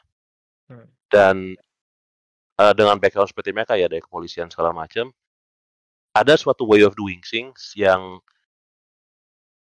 sangat-sangat terstruktur. Sedangkan e-sport sendiri belum terstruktur. Dan ini bukan hal negatif ya. Ini hanya ilustrasi. Dan ini sebenarnya ilustrasi bagus ya apa yang terjadi di dunia luar juga. Bukan hanya di dalam PB ya. This e-sport world coming up menemukan suatu dunia yang belum kenal e-sport dan bercampur itu butuh waktu. Tapi yang kedua, suatu PB itu merupakan suatu perwujudan atau perwakilan daripada komunitasnya, ekosistemnya. Dalam keadaan suatu ekosistem belum mature, sangat-sangat sulit bagi suatu PB bisa dalam bentuk sempurna. Kalau kita ngomong Pokemon belum final form, butuh waktu gitu. Now, semua yang mengharapkan, dan ini banyak terjadi, kita lihat di medsos, kita lihat di media-media, semua yang mengharapkan PB ada langsung semuanya beres, itu memang ngeyel. Terlalu gede tugasnya. Saya kebetulan hari ini tidak, untung tadi saya gak PB, kalau gak gempa-gempaan saya tuh di lantai 26 tuh. Tapi saya minggu ini hampir setiap hari ke PB, dan itu gedung satu PB kita itu penuh dengan orang-orang yang mampus-mampusan loh kerjanya. Like benar-benar pagi sampai malam, sampai gedung yang lobby udah gelap aja masih di atas mereka. Dan itu aja not enough gitu. Jadi kalau saya bilang sama sekali belum, bukan refleksi negatif kepada orang yang kerja dan orang yang ada di sana. Tapi hanya refleksi bahwa saking luasnya e-sport Indonesia ini, sehingga butuh waktu yang sangat lama dan suatu organisasi yang sangat-sangat masif, ya. Untuk bisa menghandle dengan mantap semua komponennya. Dan itu akan butuh waktu. Kalau ditanya apakah perkembangan PB saat ini sudah bagus? Sangat bagus. Kalau mengingat usianya dan luas jobnya gitu. Kalau kita bandingkan gitu rasionya. Itu udah bagus banget. Tapi ya sama seperti tadi saya bilang, 6 bulan berikut ini akan sangat menunjukkan kita sebagai ekosistem ya. Bagaimana kita respon ke kekecewaan kita di tahun lalu, di mana ada nggak gelar juara dunia tahun lalu yang kita bawa? Satu ya, Apex ya. Kalau nggak salah sih, atau nggak ya, ada? Nggak ada. Tahun lalu itu kita netizen paling tidak sopan sedunia. Nah, itu kita juara bertahan mah itu. Agak susah digoncang kalau posisi yang itu. Kalau gitu. Zaman dulu kan 3 kali piala kan piala tetap jadinya, kita udah piala tetapnya 5 itu mah. Nah tahun lalu setahu aku kita nggak ada juara dunia. Nggak ada. Padahal tahun-tahun sebelumnya kita minimal 2 kan. So it's gonna show gitu. Tapi sama seperti 6 bulan berikut akan menunjukkan, tahun ini akan adalah tahun yang sangat penting buat PB. Dan itu saya bukan hanya ngomong itu sebagai orang yang berada di dalam PB ya. Saya ngomong itu sebagai orang yang melihat langsung kerja keras orang-orang di PB gitu. Tidak ideal? Ya, tidak ideal. Karena masih banyak sekali yang belum tahu.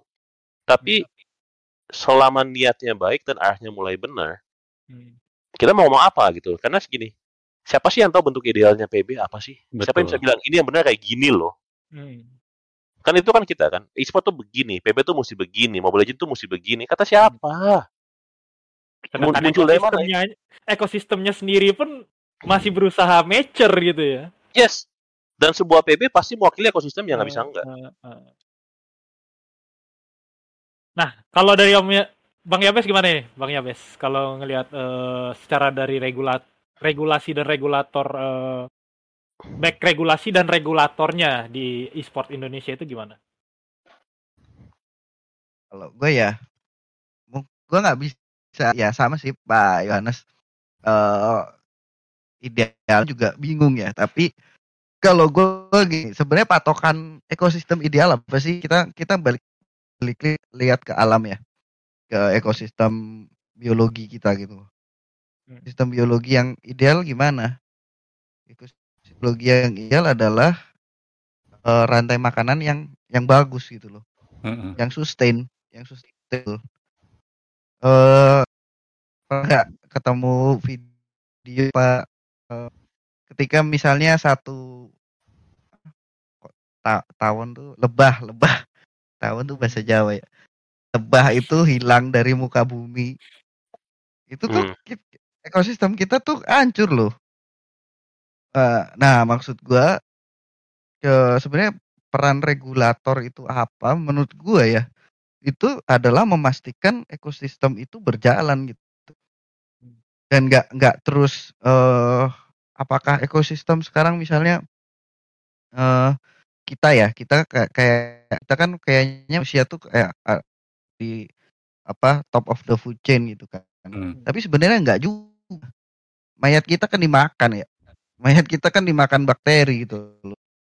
Kalau nggak ada bakteri pemakan bangkai, bakteri apa sih? Pokoknya sel-sel pemakan bangkai itulah. Ketika kita udah gitu ya. Ketika itu nggak ada ya, akhirnya nggak akan kembali ke alam lagi gitu loh. Nggak akan diolah untuk jadi ditanam. So, maksudnya ketika satu ekosistem cuman ada satu raksasa yang semuanya diambil buat dia, ya ekosistem itu nggak akan gitu loh. Kebalikannya ekosistemnya nggak ada, memang harus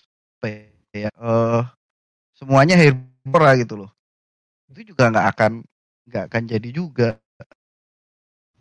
Tapi ya itu menurut gua kalau kita mau ngelihat dari ekosistem ideal yang biologis ya, nah gimana caranya mengkonvert itu menjadi ekosistem di mungkin salah satunya ya sustainable kan kata kuncinya, cuman kenyataannya kayak apa gue nggak tahu sih. Tapi jelas gue bagi ke awal obrolan kita pertama ya. Gue sih beranggapan yang yaitu tadi industri ketika semua orang tuh bisa jalan gitu loh. Ketika semua orang bisa jualan ya akhirnya semua sama-sama makan ya kan. Gue nggak berharap terus jangan berharap jadi orang terkaya sedunia gitu kan, orang terkaya satu kota. Gue cukup punya ambisi bahwa gue bisa makan aja. Gue nggak perlu lebih kaya dari Bi, gue nggak perlu lebih dari Cacak, gue nggak perlu lebih kaya dari siapapun, tapi yang penting gue bisa makan. Itu kan yang sebenarnya lebih, kadang nggak tahu ya, gue yang terlalu naif atau terlalu idealis kali ya. Tapi akhirnya regulasi mungkin yang bisa memaksa bahwa lu nggak boleh terlalu serakah, lu nggak boleh. Tapi mungkin regulatornya sendiri yang serakah juga bisa juga sih. Tapi nah, kalau ngomong-ngomong balik lagi yang tadi sih, yang soal ngatur-ngatur semua supaya bisa makan ini sebenarnya kalau dari hal regulasi, kalau untuk e-sport di e-sport mulai dari pengaturan kontrak, pengaturan gaji, aturan main supaya nggak ada pocing-pocingan. Nah itu sebenarnya kondisi di sekarang ini udah kondisinya kayak gimana sih kalau ya di e-sport? Kan ada banyak banget tuh yang olahraga. Tim udah mulai banyak banget. Bahkan tim-tim baru pun bermunculan kan sekarang ini. Nah, itu gimana supaya aturan main ini sehat gitu loh di e-sport yang ekosistem e-sport besar Indonesia ini loh. Nah, ini sebetulnya jawabannya simpel sekali dan nggak ada hubungannya sama regulator. Biarpun regulator sangat membantu ya. Tingkatin pemahaman hukum aja. Baca dulu kontraknya. Apa susahnya sih? Ya kalau nggak mau playernya dipocing ya bayar lawyer lah, buat bikin kontrak sudah nggak bisa dipocing.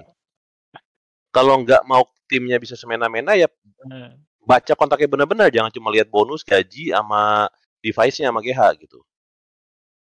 Karena itu suatu masalah yang jawabannya tidak perlu ada perubahan apa-apa di ekosistem, tidak perlu ada sesuatu yang baru masuk, tidak perlu ada regulator, tidak perlu ada lembaga khusus, hanya perlu lebih ter-educated tentang kontrak dan legalitas. Nah kalau udah ada kontrak dan legalitas, poaching sangat susah terjadi. Dan seringkali tim lebih suka bilang poaching daripada bilang aduh salah gue nggak bikin kontrak benar. Malu juga ya kalau bilang lupa lobang kebikin gitu kan. Iya. Kecuali beberapa kasus sangat khusus dan aneh. Poaching itu hampir pasti muncul karena kesalahan di dokumentasi dan kontrak administrasi.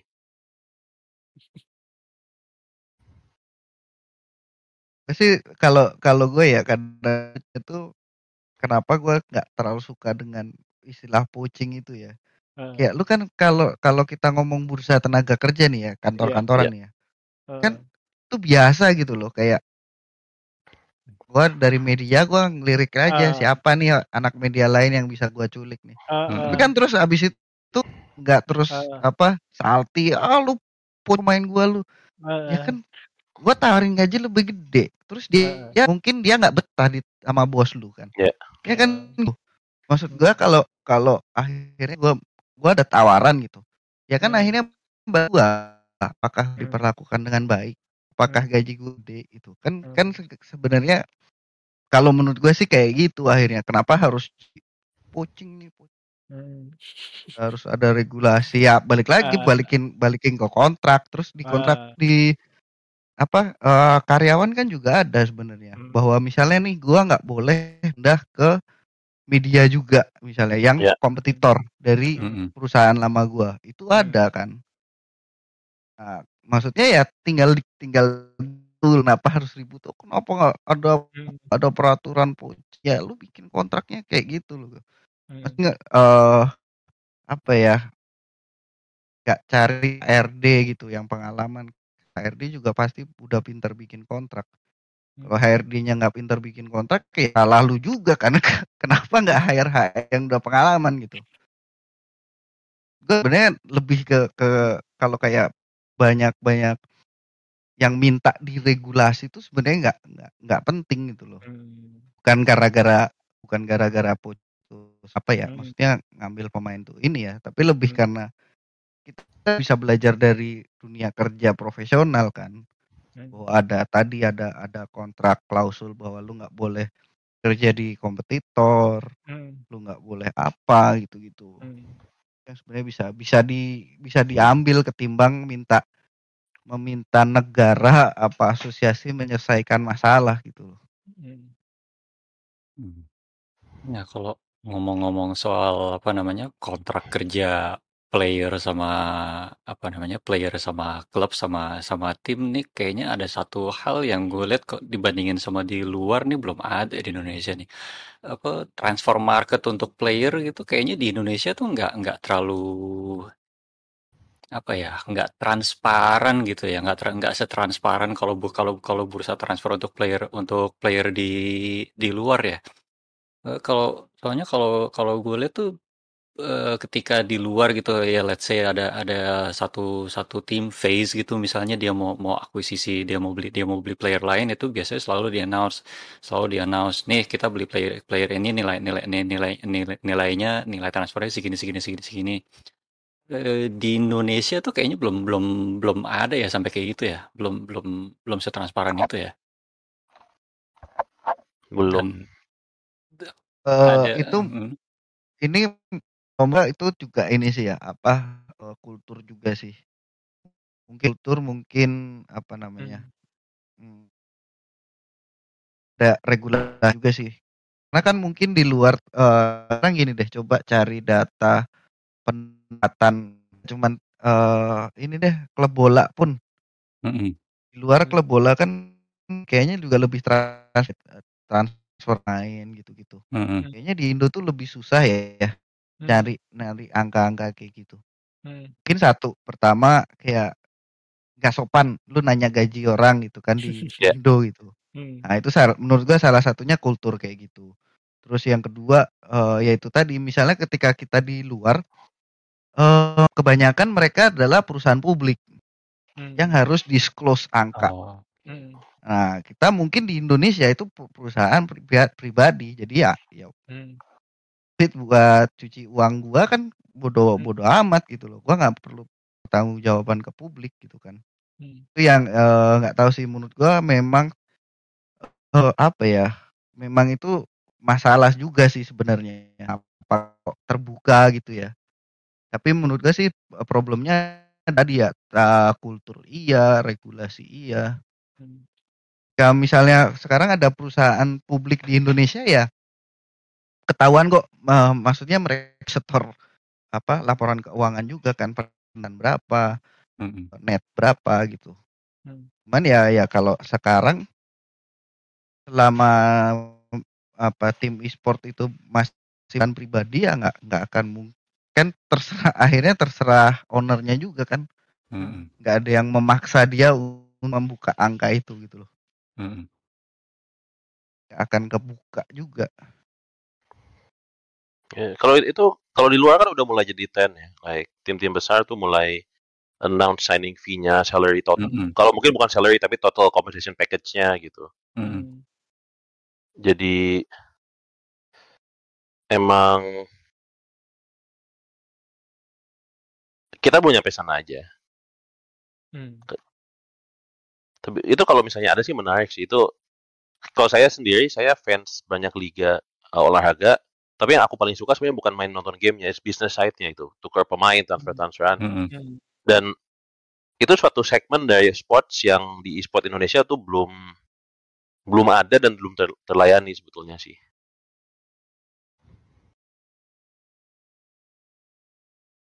Apa perlu sampai diatur nggak kalau yang kayak gitu Om Joy, kalau Om Joy lihat? Kalau itu saat ini belum. Like banyak sekali hal yang jauh lebih vital di handle daripada like kasih tahu gaji atau transfer fee atau apa gitu. Kalau ada yang berani sih lucu sih, pasti itu akan jadi gebrakan banget. Tapi yang bisa lakuin itu dengan valid dan dianggap berbobot paling cuma tim MPL saat ini sih. Maybe tim PMPL. Nah, ini Kalau ngomong-ngomong soal ini kan bicara soal e-sport sudah pasti ngomonginnya itu gaming yang kompetitif kan. Nah, yes. Kalau biasanya kalau sudah ada kompetitif kan sudah ada persaingan. Ibarat kata kalau di tempat-tempat lain udah banyak banget tuh yang namanya invisible hand yang ngatur-ngatur ini kan. Nah, atau selek tuh. Bang Abi, coba dicek kentongan belakang udah ada belum itu?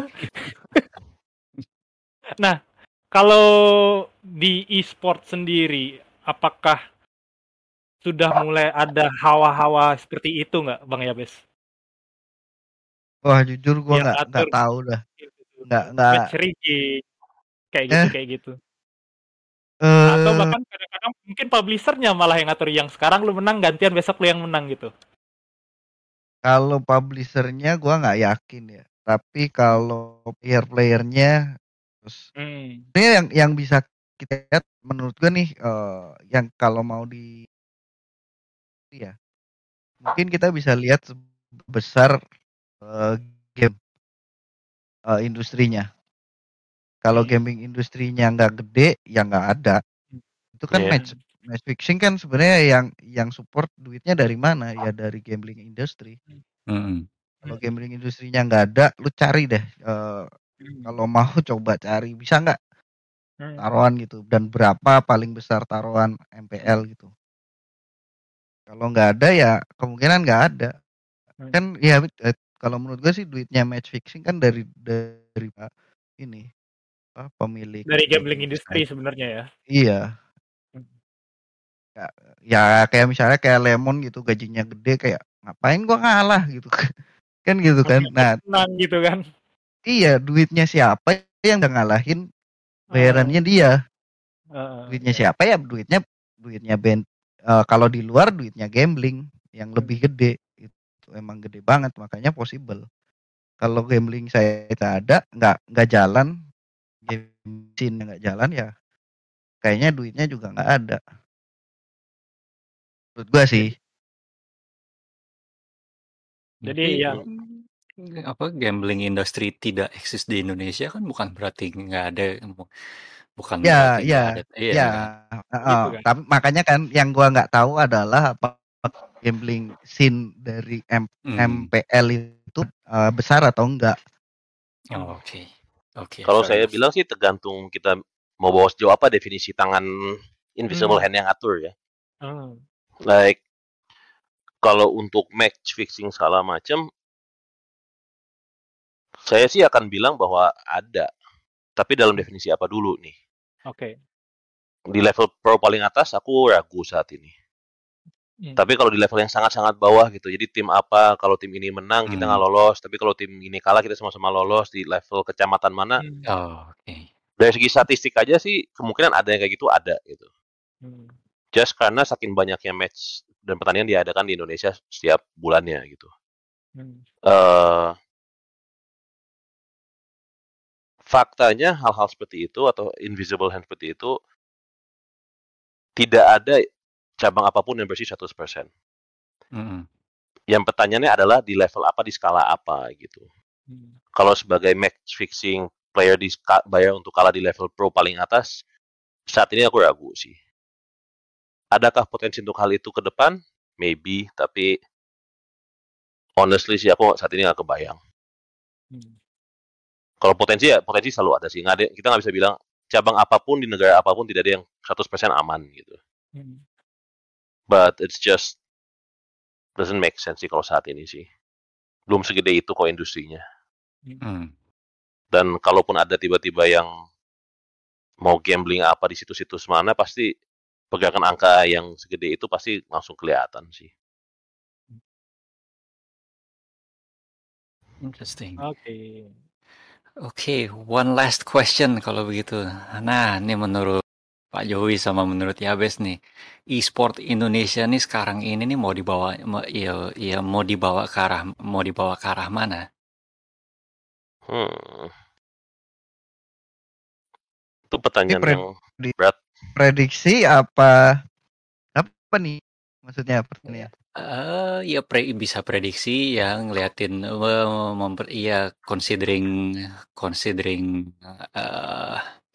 considering tren-tren yang ada sekarang, apa namanya ya, ekosistem yang sekarang seperti apa ya, kira-kira kedepannya tuh akan seperti apa, akan dibawa kemana nih? Saya jawab dulu deh yang agak ngasal. Biar Pak Joey yang lebih serius. Kalau menurut gue tuh nggak ada rencana ya apa-apa ya. Kalau gue lihat orang-orangnya ya kayak ya ini mah nggak ada plan, nggak ada rencana apa-apa, jalan-jalan aja. MPL apa season 9 ya kan, gimana nih, tutup ya udah bubar. Beneran nggak ada, bukan kayaknya ya, bukan orang-orang plan panjang sampai 2022 kita harus begini. Kayaknya enggak juga. So, sejalan-jalannya aja. Di satu sisi aku setuju sama Mas Abes actually. Like banyak yang nggak pakai plan gitu.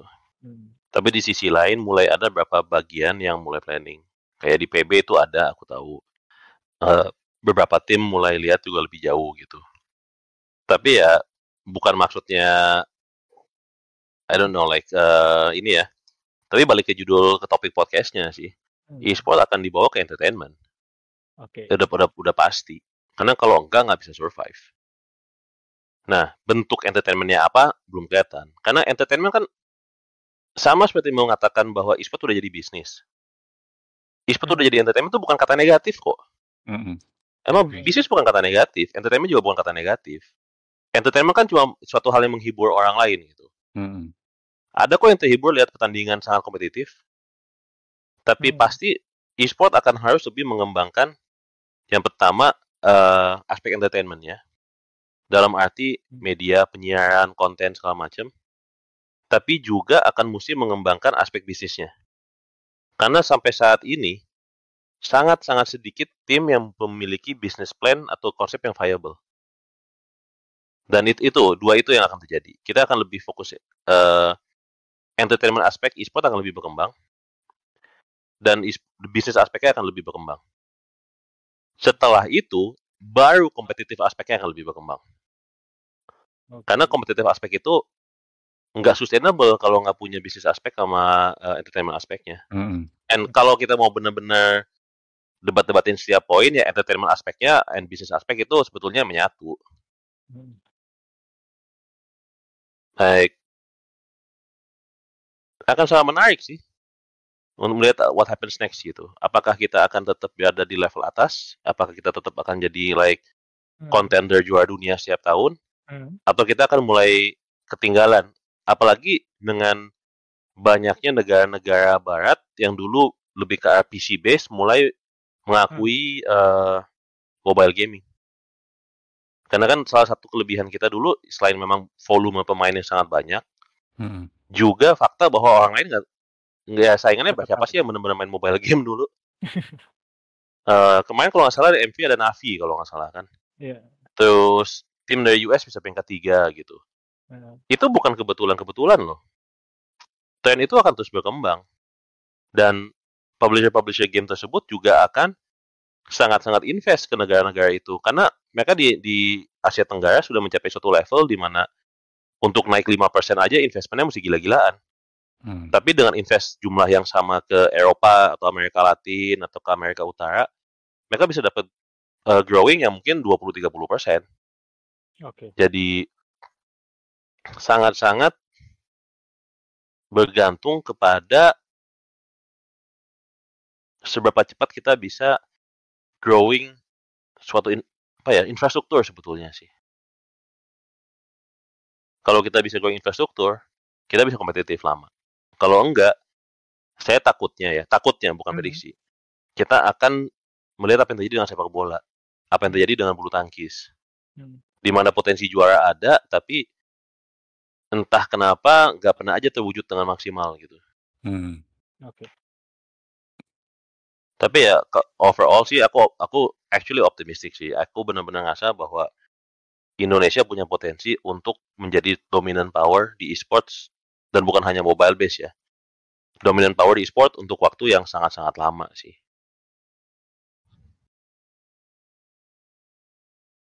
Oke, berarti kesimpulannya sebenarnya adalah kita sebenarnya punya potensi besar, cuma arahnya seperti apa kita akan lihat bersama-sama bakalan kayak gimana.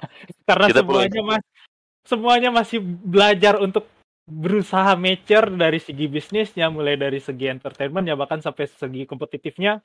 Jangan sampai kita terbuai dengan prestasi-prestasi lama sampai akhirnya kita disalip sama yang ada di negara-negara lain. Nah, makanya kita harapkan aja supaya e-sport Indonesia terus berkembang dan bakalan semakin lebih besar, dan kita bisa menunjukkan bahwa kita bisa gitu untuk menjadi juara. Amin. Diaminin aja. Amin.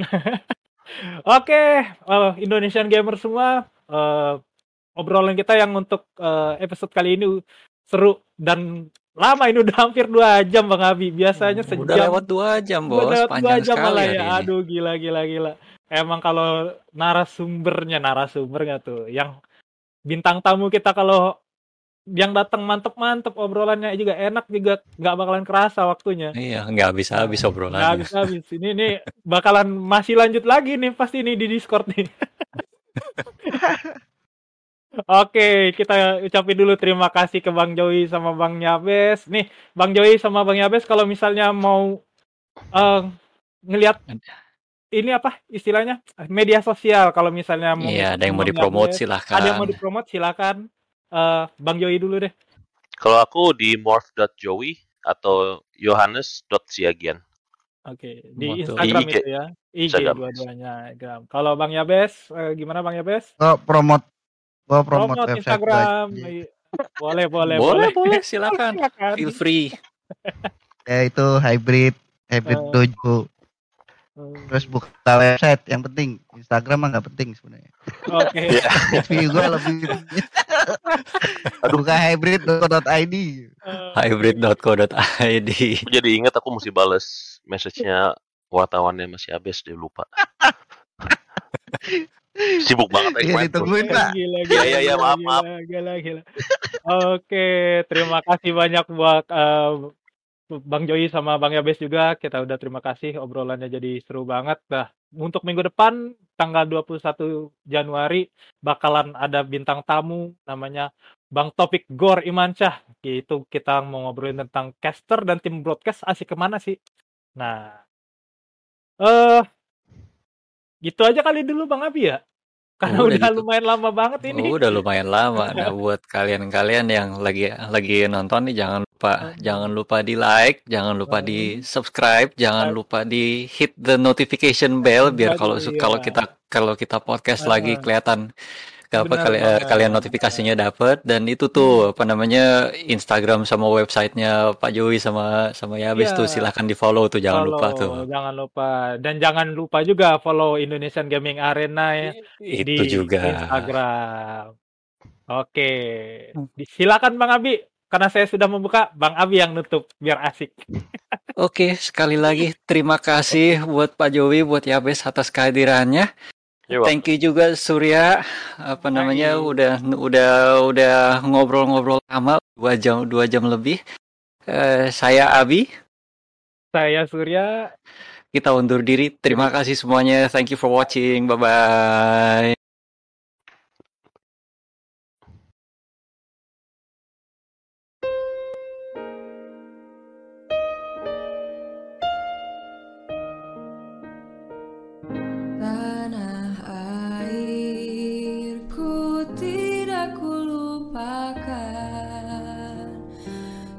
Terkenang selama hidupku,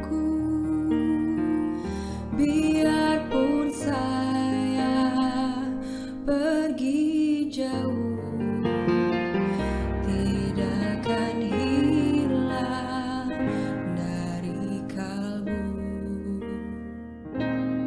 Tanahku yang ku cinta.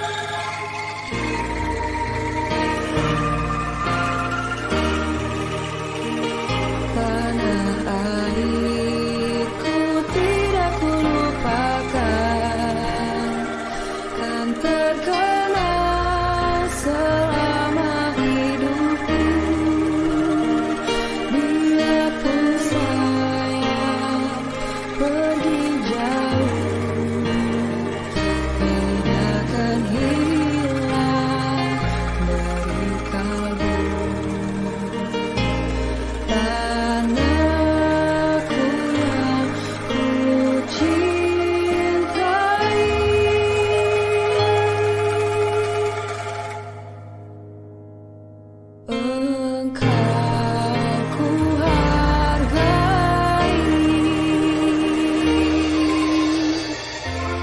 memerah darah, yang memutih tulang, kerinduan untuk Indonesia tempatku berpulang.